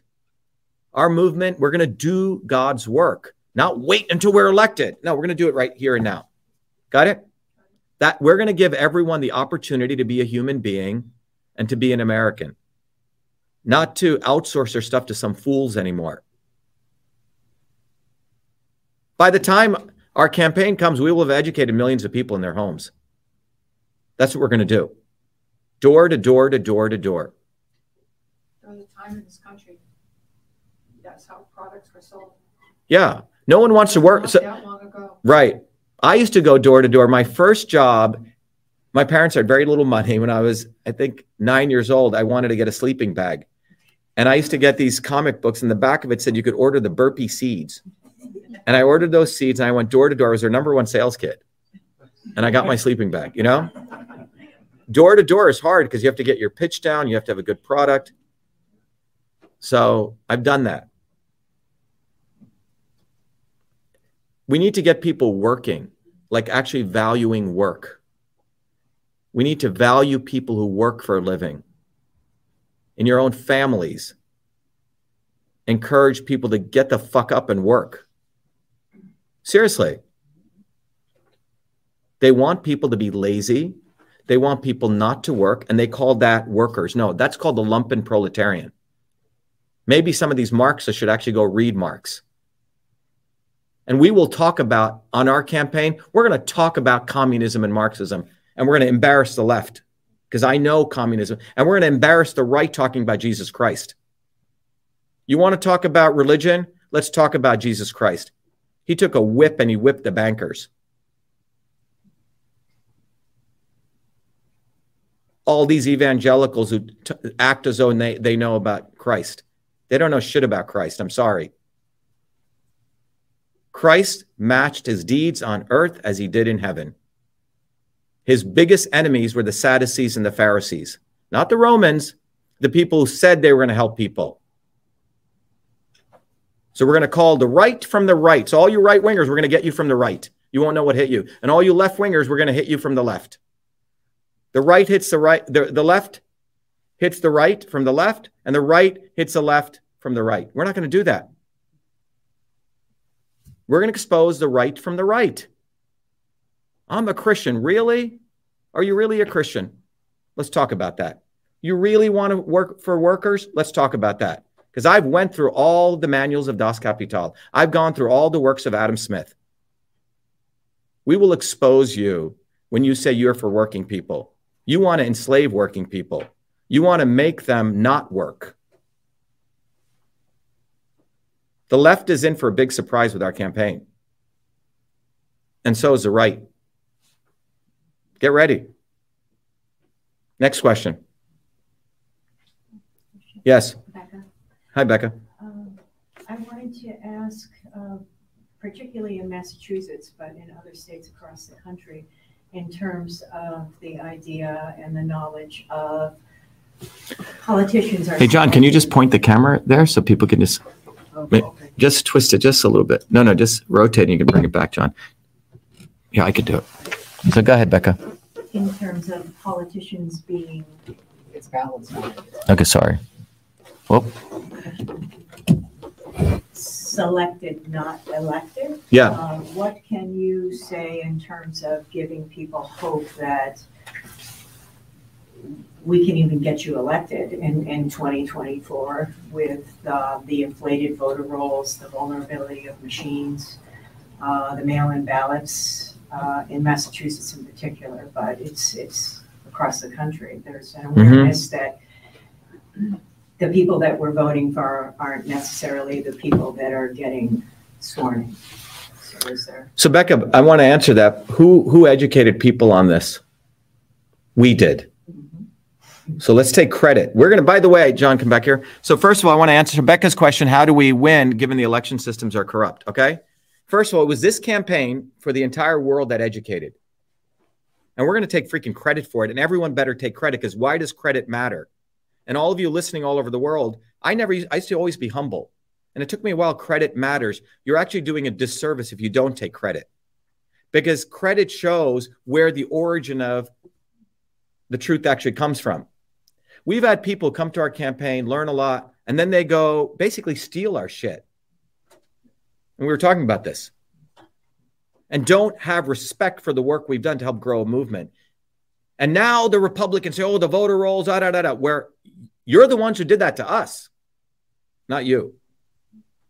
So first of all, let's set the record straight. It was this campaign who had the courage in court and all the hard work we did to show all of this. Not Donald Trump, not Mike Lindell.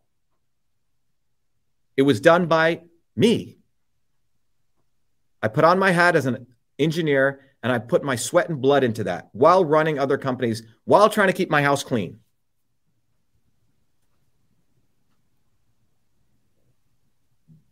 Number one.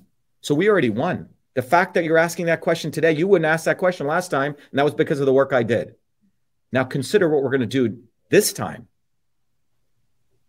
Think about what we're going to do this time, how much more corruption we're going to expose. We have already won this campaign by the fact that you asked that question. 2 years ago to this day, you would not have asked that question, because both Republicans and Democrats have been in collusion to make election selections. They're in collusion. The Republicans do not own election fraud. They've been committing election fraud. The Democrats do not say that they're for civil rights, because they've been committing a lot of uncivil rights issues. Both of these parties are scumbags. Please do not vote for them. Please do not join them. Do not participate in them. You can exercise your freedom by boycotting them. I have a lot of Republican friends who come, well, you know, Shiva, you should be run as a Republican. I'm not going to give my hard-earned credibility to them after they screwed me.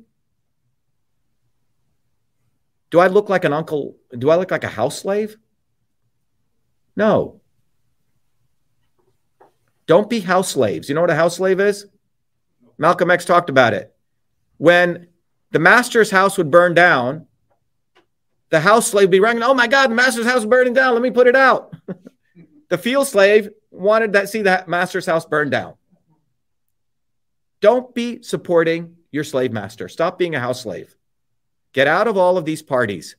Build a movement, and we will show you how to build a movement. We've already built it. We'll show you how to grow it. We'll show you how to have self-respect. So when you ask that question, why am I running? Because if 3,000 people expose this and we got it out to the world, what's going to happen in this election, Becca? What other things are we going to uncover as we go door to door to door? This time, we're going to inspire people to awaken themselves on every issue. We're going to teach people all these things, whether I get elected or not. Because during the next 2 years, everyone's going to be focused on the election. Well, if we're not in front of them, some other fool is going to be in front of them. You follow? And that's how we're going to disable them. Because now they have a serious problem because everyone knows what they did to us in 2020. And now when you go door to door, oh yeah, Dr. Shiva, he fought for us. You're going to have great, they're going to have great respect. But for God's sake, please do not support the Republican Party. They're scumbags. They steal people's money. They're worse than the Democrats because they act like they're for the white working class. Obama was used to bamboozle the white and the black working class. Trump was used to bamboozle the white working class. Make America great again. Lock her up. Who got locked up? The white working class got locked up. Okay? And they're still locked up. Jared Kushner's got $2 billion. Please have respect for yourselves. For God's sake, respect your ancestors. Let go of these bloody parties. If they come on stage, throw tomatoes at them. Seriously. Throw water balloons at them. Get them off. Get them out of your... Chase them out. And when people do that, that's when we have a movement. The Vietnam War ended when young kids started recognizing the Democratic Party was a party of war along with the Republicans. Until that time, they thought the Republicans were bad and the Democrats were good. Right now, you have people thinking Elon Musk is good, Democrats bad. It's bullshit. They're all worked together. I just showed you this rail strike. Trump got rid of the brakes. ECP. Biden hasn't put them in. They're all one. They all hang out together. They all bang each other. Literally. They are not your friends. Have a righteous anger. It is good. There were multiple times that Jesus Christ whipped those bankers. I don't know if you know that. Not once, not twice, multiple times. And no Christian wants to talk about, oh, that was just an incident. Christ just got angry. No. Most Christians don't want to talk about Christ's righteous anger. His views, his values were united in earth and in heaven. You can't say one thing here and do another thing here. Let's live a truly Christian life. Let's live a truly life that supports workers. If you're a true worker who supports, then be a real Marxist. If you're a true Christian, be a true Christian. I challenge you. I challenge the real Marxists to really support working people. Do it. Let's see you do it. Not support AOC and Bernie Sanders. Erotic novel writer, Bernie Sanders, carpenter, couch potato, douchebag. That's what he is. Next question. Anything else? Got a pretty good room here. Let's go on Zoom, John. All right. We do have a few raised hands on Zoom. I'm going to call on Merritt Johnson first. John, and you can also call out things if you see up on, yeah. Yep. Go ahead, Merritt. John, you're going to have to ask him there and translate the question. Go ahead. Okay. Do you not have the speakers there? I'm going to have to unmute. It's okay, John. Okay, somebody's hearing me because I can see it on the screen. My question is Occam's razor a scientific principle? Are you asking me or are you asking a rhetorical question? Rhetorical. Well, you answer it then. There is an elephant in the room. Yeah? There are people who grasp its tail and they think they know what it is. And another has grasped its trunk and he wants to tell us what it is. But nobody is brave enough to come out and tell us what it is, and it happens to be BlackRock and Vanguard. Yep. Okay, so let's talk about that, John. So here's what's happening. What you just did was reductionism, okay? The elites are not in any one place. They're like ether. They're everywhere, okay? They have certain concentrations of power. Some people say, oh, my God, it's the Jews. And by the way, Kanye West called me, wanted me to support him that. Yeah, there are a lot of Jewish people who are wealthy and they're in exploitative professions. That's true, okay? There are a lot of people who, or organizations like BlackRock and Vanguard who invest in multi-billion trillion dollar companies. Okay, that's true. All right. And it's probably concentrated in the Rothschilds in Britain. Okay. But it's also in Hollywood. It's in a bunch of places. You have to start looking at the elites as a swarm, an interconnected, self-organizing swarm. And if you just go after one thing, it'll come over here. It's like you're squishing something. Okay. And so you have all these conspiracy theories. Oh, it's this person. And they do, oh, it's this person, this person. Oh, it's these lizard people. And they have some blood of this. And oh, it's whatever. This is all freaking distractions. The issue is, what are you going to do? The issue is, are we going to build a bottoms-up movement? The issue is, how do you control BlackRock? They're going to do what they want to do. The issue is, what are you going to do? And the issue is, what has our movement done today? And what have we already shown the many victories we have? And how did that come about? How did people even get any of these rights? And the elites are not so powerful. Let me just tell you, most of them are pretty stupid. Okay? What makes them powerful is you thinking they're so powerful. So stop giving them so much power. Jared Kushner is not that powerful. He had mama and papa get him into Harvard. Okay? He had mama and papa fund his slumlords in Somerville. The elites are actually quite weak, because if they were really thrown into a jungle and just given a knife, I guarantee they couldn't get out of there. Working people are much stronger. So let's focus on the positive strengths of everyday working people who get up, a nurse who gets up, has to, a single mother who has to do work, or Dan Blake who has to be a carpenter, a Marine, you know, or Kristen Falvey who does project management, healthcare, or someone who does taxes. Or something. Focus on yourselves, guys. Stop talking about BlackRock and the Rothschilds and the Jews. Where does that get you? Well, you want to kill all the Jews? You want to kill BlackRock? Is that going to solve the problem? What are you talking about? Kanye called me. Seriously. Dr. Shiva, I want to da-da-da-da-da. I said, Kanye, you need to learn some fundamentals. Come on down here. Okay, I'm going to come down. Never showed up. Bunch of people follow these people. They're called star fuckers, okay? I'm telling you, it's the solution is actually quite easy. We build a bottoms-up movement. We educate people on basic fundamentals, and we do it now. There's not like an election. Follow what I'm saying? It's a here and now. All right? And our campaign is going to teach you how to do that. So, yeah, we know all this stuff, BlackRock and da-da-da-da-da-da-da. Who the fuck cares? We already know the enemy, okay? They're everywhere. But we are everywhere. As Malcolm X said, it's not like there's more of them than us. There's more of us than them, but they're better organized. And the reason that they're better organized is because everyday people have been given so many distractions. Okay? So don't talk to me about BlackRock. And the elephant in the room is that working people need to unite, and we need to build a bottoms-up movement. That's the elephant in the room, not BlackRock. Next question, John. Chase Scott.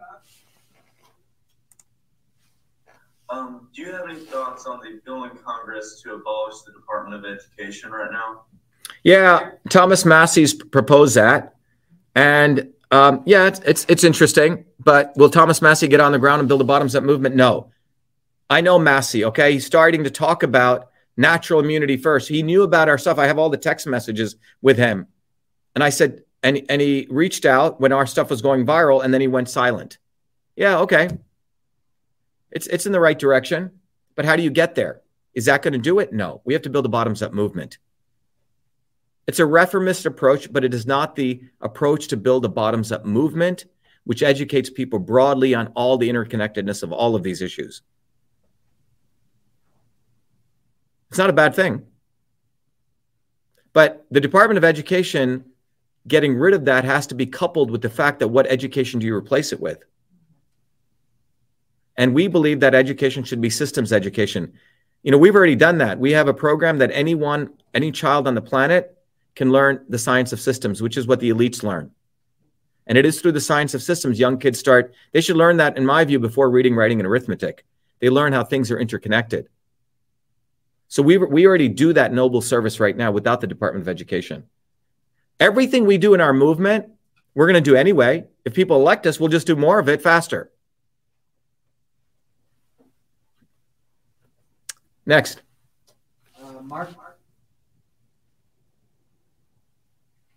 Hello, Dr. Shiva. I'm very happy to having the opportunity to talk to you from France. And I'm very happy that you run for a Senate election.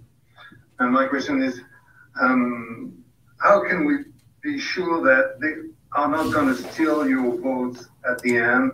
Can you collect the image ballots to be sure that it's going to be properly settled? Because I want you to be elected, because from France, it will be a very nice income, I would say, that will help me to promote the creation of an independent movement from any parties, which are, all of them, controlled opposition. Thank you. Yeah, so thank you. Thank you. So Mark just asked a question. I'll repeat it so people can hear it. The question is, he's saying the people in France would like to see us elected, you know, us being successful in our Senate election, and how do we ensure that can happen? Okay, let's talk about this from the perspective of, in 2018, did anyone even know that there was election fraud? No. In 2020, we made that aware. We put the world on notice that it occurred in the United States. So you have to assume they're going to cheat, okay? Assume they are going to cheat, okay? One of the things we're going to do is we're going to create some technology and support. When people go to vote, they can take a picture of their photo, of their image, and they can send it to us. And they can load it up. We're going to create our own ballot images, Mark. Okay? We're also going to file a writ of mandamus, which is basically going to say that you better follow the law and preserve ballot image according to 52 U.S.C. 20701. Okay? And then, by the way, any Republicans, probably the mass GOP, will try to go do that to say, oh, it was our idea, okay? And if you're listening, it's our idea, okay? And if you do it, you better put it was brought to you by the Truth, Freedom, and Health movement, okay? Not your idea. So those are the two things we're going to do. But our goal is to go door to door and overwhelm these people also. And we're going to document our work. Because even if they cheat us, they're going to pay a heavy price for cheating us next time. There is a price to pay. You know what the price is? Public opinion, because more people are going to know about it, and more people will know about it, and more people know about it. And people start, what will happen when the next Republican Democrat shows up in their neighborhoods? It's not going to be very friendly when people realize what we're talking about. It is a movement we're building. We will keep doing our thing with honesty and integrity. And if we're going to do all these things, when they try to do it, to expose them and document it. That's what we're going to do. That's the best we can do. We're playing on their battlefield, but the battlefield that they're not playing on is a battlefield of getting their hands dirty and going door to door. They don't have an army like we do. They don't have an army of people who are understanding these principles. They have the people that they appease to are a group of people who just want to do their citizenship every 1 to 2 years. Okay, I voted. Am I not great? I got a form and I filled it in. I voted. I'm great. Right? You didn't vote. Bad person. I voted. No. People in our movement are going to be real citizens. And whatever happens, we're going to win because we will have a bigger movement and a bigger movement. But the only way to win among them is to keep them on notice and watch them like a hawk. We will be in every poll booth. And that's going to give people the opportunity to be citizens again. Okay. So, Mark, that's what we're going to do. Next. James Richardson. First, good evening, Dr. Shiva. And I'm very pleased to know that you're going to do it again. And we look forward to being behind you and helping you. As Marcus said, we here in France, you know, this is what we need. And I just point to this letter the evidence that all of this COVID hoax could have been prevented. It was not necessary because you laid it all out in the letter, what to do, how to do it. It was all there, and we did not have to go through this. The world has suffered because they were not listening.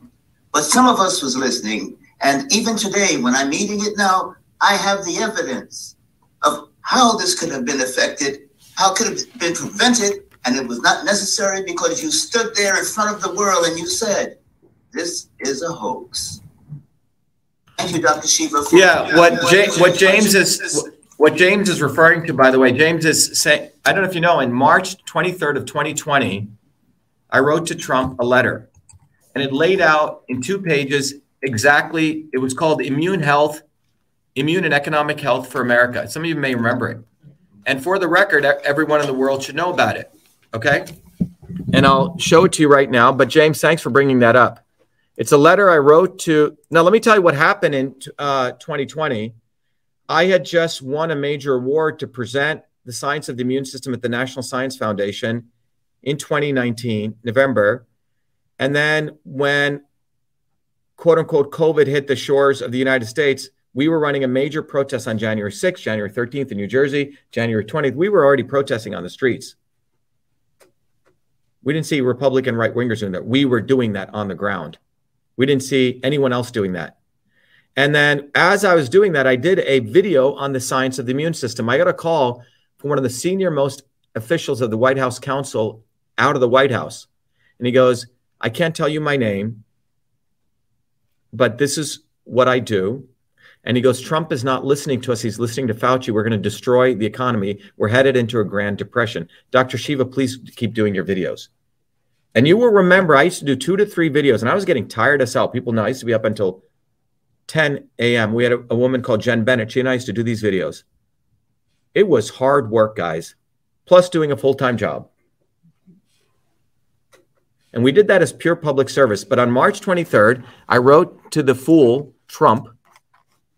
That's what he is. Okay. And it was a very good letter. And I'm sharing it right here. And to the people, let me also share it on Zoom so everyone can see it. Okay. And there's that letter. And that letter was Immune and Economic Health. And I begged Trump on March. I said, this letter essentially provides you how we really achieve immune and economic health. I said, don't listen to Fauci. I said, the science of the immune system says that you don't, we want to give the right medicine for the right person at the right time. I said, split the country into people who are really immunocompromised, people who have COVID, people who are healthy, one other group. And I said, for the people who are immunocompromised, I gave them the protocol for how much vitamin D, vitamin A, zinc, quercetin, everything. A Zelenko guy stole my protocol and started bottling it. Okay. We gave it away for free. I can't tell you how many calls people said, I was in the ICU. I followed your protocol. You saved my life. We told Trump to do that. Marla Maples, his ex-wife, delivered that letter to him. So it did get to him. One of the deputy secretaries called me and I said, you need to get rid of Fauci. This is what you need to do. Otherwise, you're going to destroy the country. They didn't listen. We had the solution. We laid it out, as James said. And then we did a petition for Fire Fauci. We rode that bus for 36 hours straight. You couldn't get a hotel. We had to sleep on the bus that night. That's the kind of hard work ethic I come from. We delivered those letters to the RNC. They didn't do shit. Myself, Richard Giorgio, and his daughter, B. Richard is a former garbage, sanitation worker. Let's start having respect for the work you've seen me do. Honor it. It is the hard work of the American people. We got that letter. He didn't do anything. Who do you not listen to? An MIT PhD whose field is immune system? Like, how much more credibility do you want? And we had one of our own medical doctors, Dr. Venu, at that time, he was against me. He said, I don't think you should enter this vaccine thing. Yes. When I went with Andrew Wakefield against this, because MDs want to protect their ego. After that, then he fights for himself. We don't see him from this movement anymore. He took a lot of our stuff. And I want to call him out on this. Yeah, he helped us, but it was about him. But at the time, they didn't want us talking about vaccines. He goes, ooh, no, vaccines are good.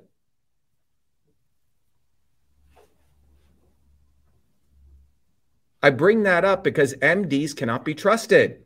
Go look at a hospital. The MDs are on top. Now the MDs are saying, oh, yeah, I fought for this. I fought. Well, you didn't do it in 2020, motherfucker. That's what you are. That should MD should become MF. Yeah. Robert Malone. After this in 2020, they promote themselves. The assholes weren't here in 2020. Do not respect these people, for God's sake. They are the Sadducees and the Pharisees of our time. Take a whip to them.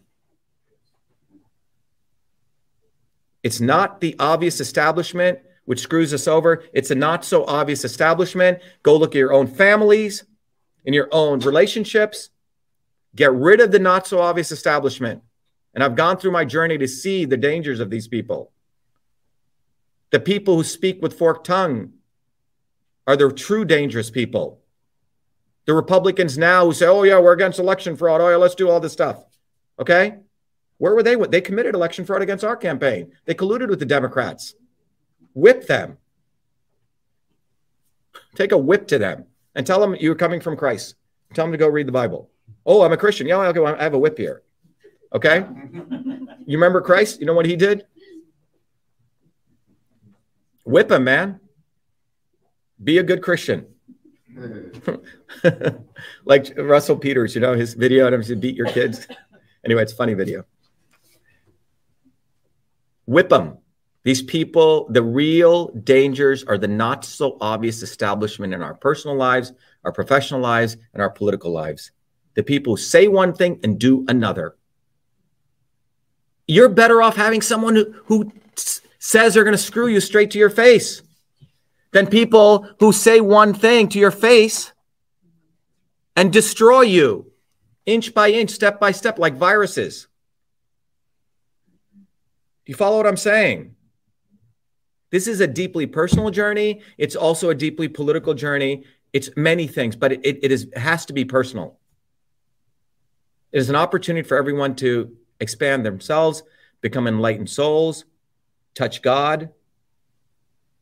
That's what our movement is about.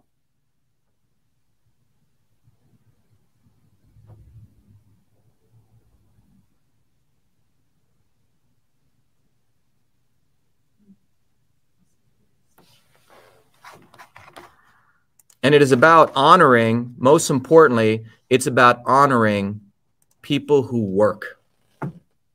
Toil, get up in the morning, go to work, do something, keep their homes clean. Take care of their kids, right? Like all the struggles of everyday people. That's who we value. We do not value Donald J. fucking Trump. We do not value Bernie Sanders. We do not value Joe Rogan, who goes with the wind, who knew about GMOs, their horror. People told them, when we had done all the research to put us on, he doesn't. When Spotify sales were going down, then he goes anti-vax, right? These guys just go with the wind. Anyone who gets mainstream media attention and quote unquote is telling the truth, they're the most suspect people. When did they tell the truth? When? Delayed truth is deadly. Our movement is going to raise people's the ante. We're going to raise people's consciousness. We're going to be unforgiving to these people who manipulate working people. You don't have to forgive everyone. I don't believe that. Be unforgiving to these people. They don't deserve it. Because they know what they're doing. Someone says, please do not use the F word, and in particular, the motherfucker word. It's a, okay, well, it's a technical, why don't you, yeah, it's a technical term. It's a very technical term. Refer to MDs as MFs, okay? Working people where I come from speak straight. If people spend as much time being, you know, they want working people to get diplomatic. And language is very powerful. Let me remark one point on language is thought. When you control people's words, you control their thought. It's censorship. But when an artist does, ooh, that's beautiful, you know? Ooh, he used those words, right? It comes out naturally. I'm not controlled. I use it appropriately. You know, it's the right curse word at the right time for the right person, okay? That's what it is.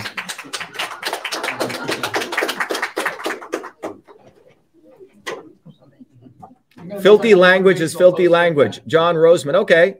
Then you don't need to follow us. Go work on that all day. Work on language all day. Censor yourself. Censor yourself all day long. And you want to be part of the Government Fascist Censorship Council? Go ahead.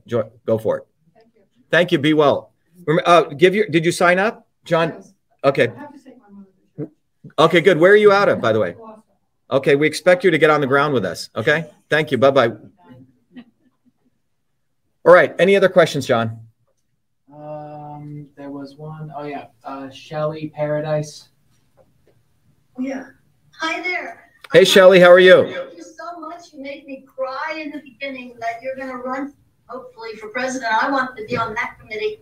But I want to know also, should I help you, serve you, either remotely or come to Massachusetts? I've already asked my maintenance man to run the place here if you needed me there. I can do either way, whatever you prefer, because I'm retired. I'll do anything to make this happen for us. It's got to happen. We just can't talk about it. We have to do it.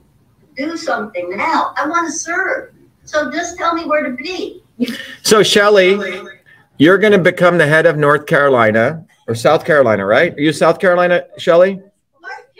North Carolina. So, Shelly, you've just been appointed the head of the Exploratory Committee for Shiva for President in South Carolina. Congratulations. Okay. And that's so Shelly is an amazing person. She understands the principles of truth, freedom, and health. And ultimately, it's about service, guys. There are people in the world you'll find out who want to serve and want to take care of other people. And there's people who do not want to serve and want to exploit other people.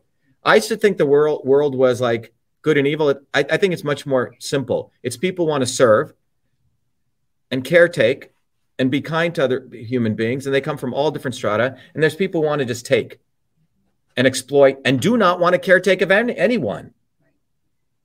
Everything's a transaction for them. Oh, you do this, I'll do this. You know what I'm saying? Right? If you do this, then I'll do this. And there's other people who just give. And I believe the essence of being a human being is to give. That is the nature of human. It's not like we're bad-natured people. The standard state is to love your neighbor and be kind. The non-standard state is to be an asshole. And most of the assholes are psychopaths who run many institutions of the world. And they don't deserve it. And the reason they get there is because everyday working people are good people. We think we can change them somehow. And people get into power because they exploit the goodness of other people. That is a force of power, profit, and control. And they know this. These people are psychopaths and sociopaths. They're very clever. They know what they're doing. Step by step, they take advantage of good people. And they built a whole psychology world of therapists who then come and tell you, well, you know, you got to work on yourself. Work on yourself. What do you mean work on yourself? Work on yourself when people are exploitative? No, you need to get rid of these people. So it's a whole, but anyway, at the ultimately, we working people need to recognize, connect with other good working people, right? Who have the same values. And don't try to change any of these people. You can't. Don't even try to do the archaeology on these people. You can't. You'll drain yourself. Find other people who connect, and let's grow our movement. Becca, that's really the answer here, you know? It doesn't matter what they do. It's matter what we do. And we set examples for our kids and our neighbors by doing the right thing. People know what I did on the ground, and it's inspired people. And people will know what you do, and you do, and you do, and you'll inspire people. And that is the essence of life. We are here and gone like that. It's what we do that matters. And we cannot waste our time trying to please these people, trying to change them, trying to manipulate them, trying to hopium that they do something for us. That's what they want. They're exploiters. They know this psychology, I'm telling you. They know this psychology, and they take advantage of working people. As long as we educate people, it's going to be game, set, match. Any other questions, John? Linda Maloney. Yes, I want to say that I will be your second volunteer who will serve in Arizona. Great.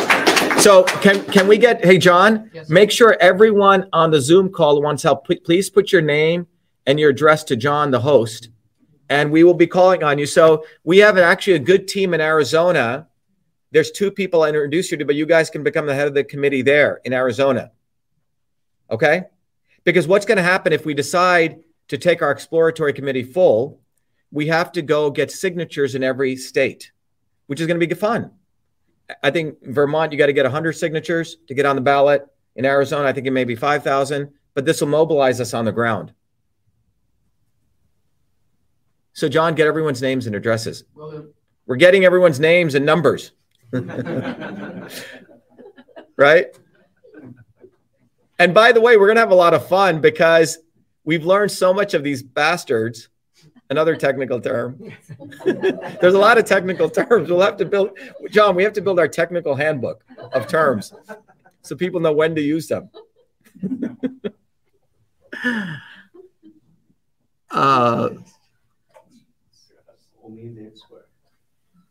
Okay, anything else? All right.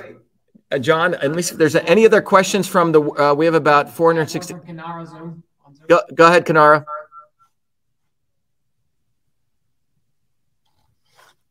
Go ahead, Kanara.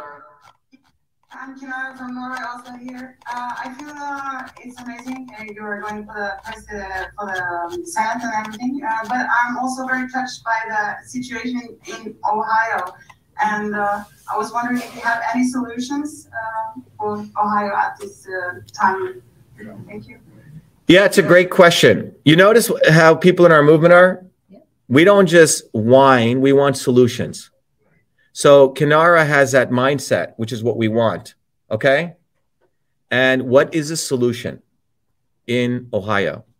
Well, number one, what should happen is these people who are being hit with, you know, in the nearby area, vinyl chloride, maybe the next thing we should do, Kanara, I should do a talk on how do you clear this out of your liver, because a liver is an organ, and there's I bet you there's some interesting things we should come. This is something we should do. CytoSolve, I should go to our research. I mean, we have the technology. We'll create a solution, okay? And how do you clear vinyl chloride out of the cellular system? There's probably something we can bind to it and it'll get it out. Kanara, that's what we should do. I'll start working on it. You see, we have solutions. Like we come up with a problem, we can actually solve it. Election systems, we have a solution, right? Ballot images, we have the signature verification. It's not like we have to wait for someone to solve it. We will solve it. Kanara, great one. Let me look at if there's any questions from all over. I'll read you some comments here if people are interested. This one says, how is the government going to replace the dollar, and how are the banks going to steal our savings? That's RT. It's a great question. So one of the events that's going on right now is that you saw the FTX failure, right? In my view, that was done to give the justification so you centralize cryptocurrency. And then you make it, right? So what is cryptocurrency? Ultimately, it's all digital currency. Once you make everything digital, here's the unfortunate thing that can happen. Everything is done digitally and you can make negative interest rates. Think about what I'm talking about. So for example, if they know Kristen is not spending money, the government could say, I'm going to tax you on the fact you're not spending money. It's called a negative interest rate. Is this true? Japan has done this. Okay. So digital currency allows you to do all sorts of things. You could put people in a cage. Okay. You're a sort of an undesirable individual. You can't, your cash wallet, your digital wallet turns off once you leave 50 miles of your home. So you have to stay within a digital cage. One of the interesting things that's happened is I was wondering, well, what happens when you integrate digital currency with carbon credits? Well, it turns out a year ago, the largest cryptocurrency and carbon credit startup was funded $2 billion to just do that. And if you look at Elon Musk, he's all behind this.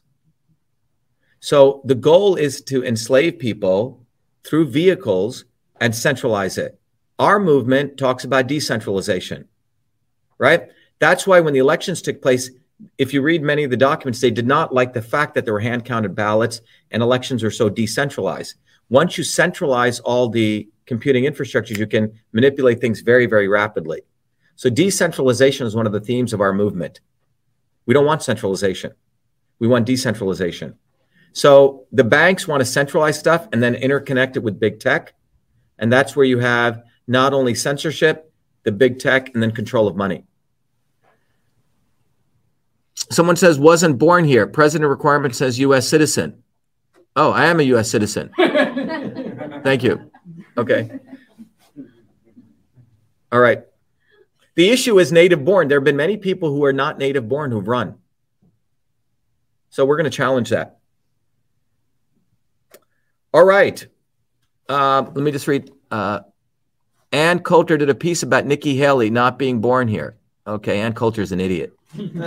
She's such, you know, looking for attention. That is what we're going to do. Jesus followed no one. Give it up, Cheryl.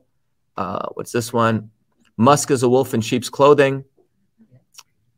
Thank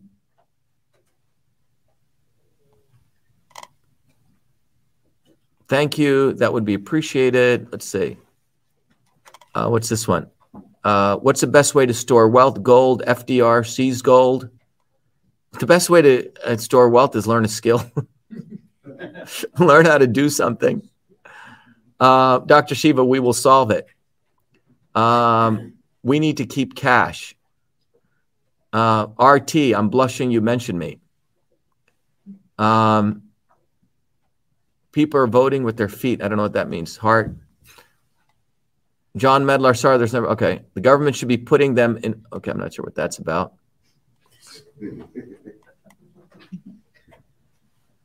All right. Anyway, if there are no other questions, when do we start? We've done this for about 2.5 hours. I hope this is valuable. What do you guys think? Yeah. All right, let's do it. All right, everyone on Zoom, thank you. And everyone on Zoom, put your name. And by the way, even if you're out of the country, you can make phone calls for us. There's no rules against that. And we're going to set up systems where people can make phone calls from all over the world. So it'd be very nice for someone from Norway calling someone from Cambridge, Massachusetts and saying you want Dr. Shiva to win, or someone from France. It's going to be pretty cool. Okay. But we're laying down the infrastructure to do that. All right, everyone, have a good night. Be well, be the light. Thank you.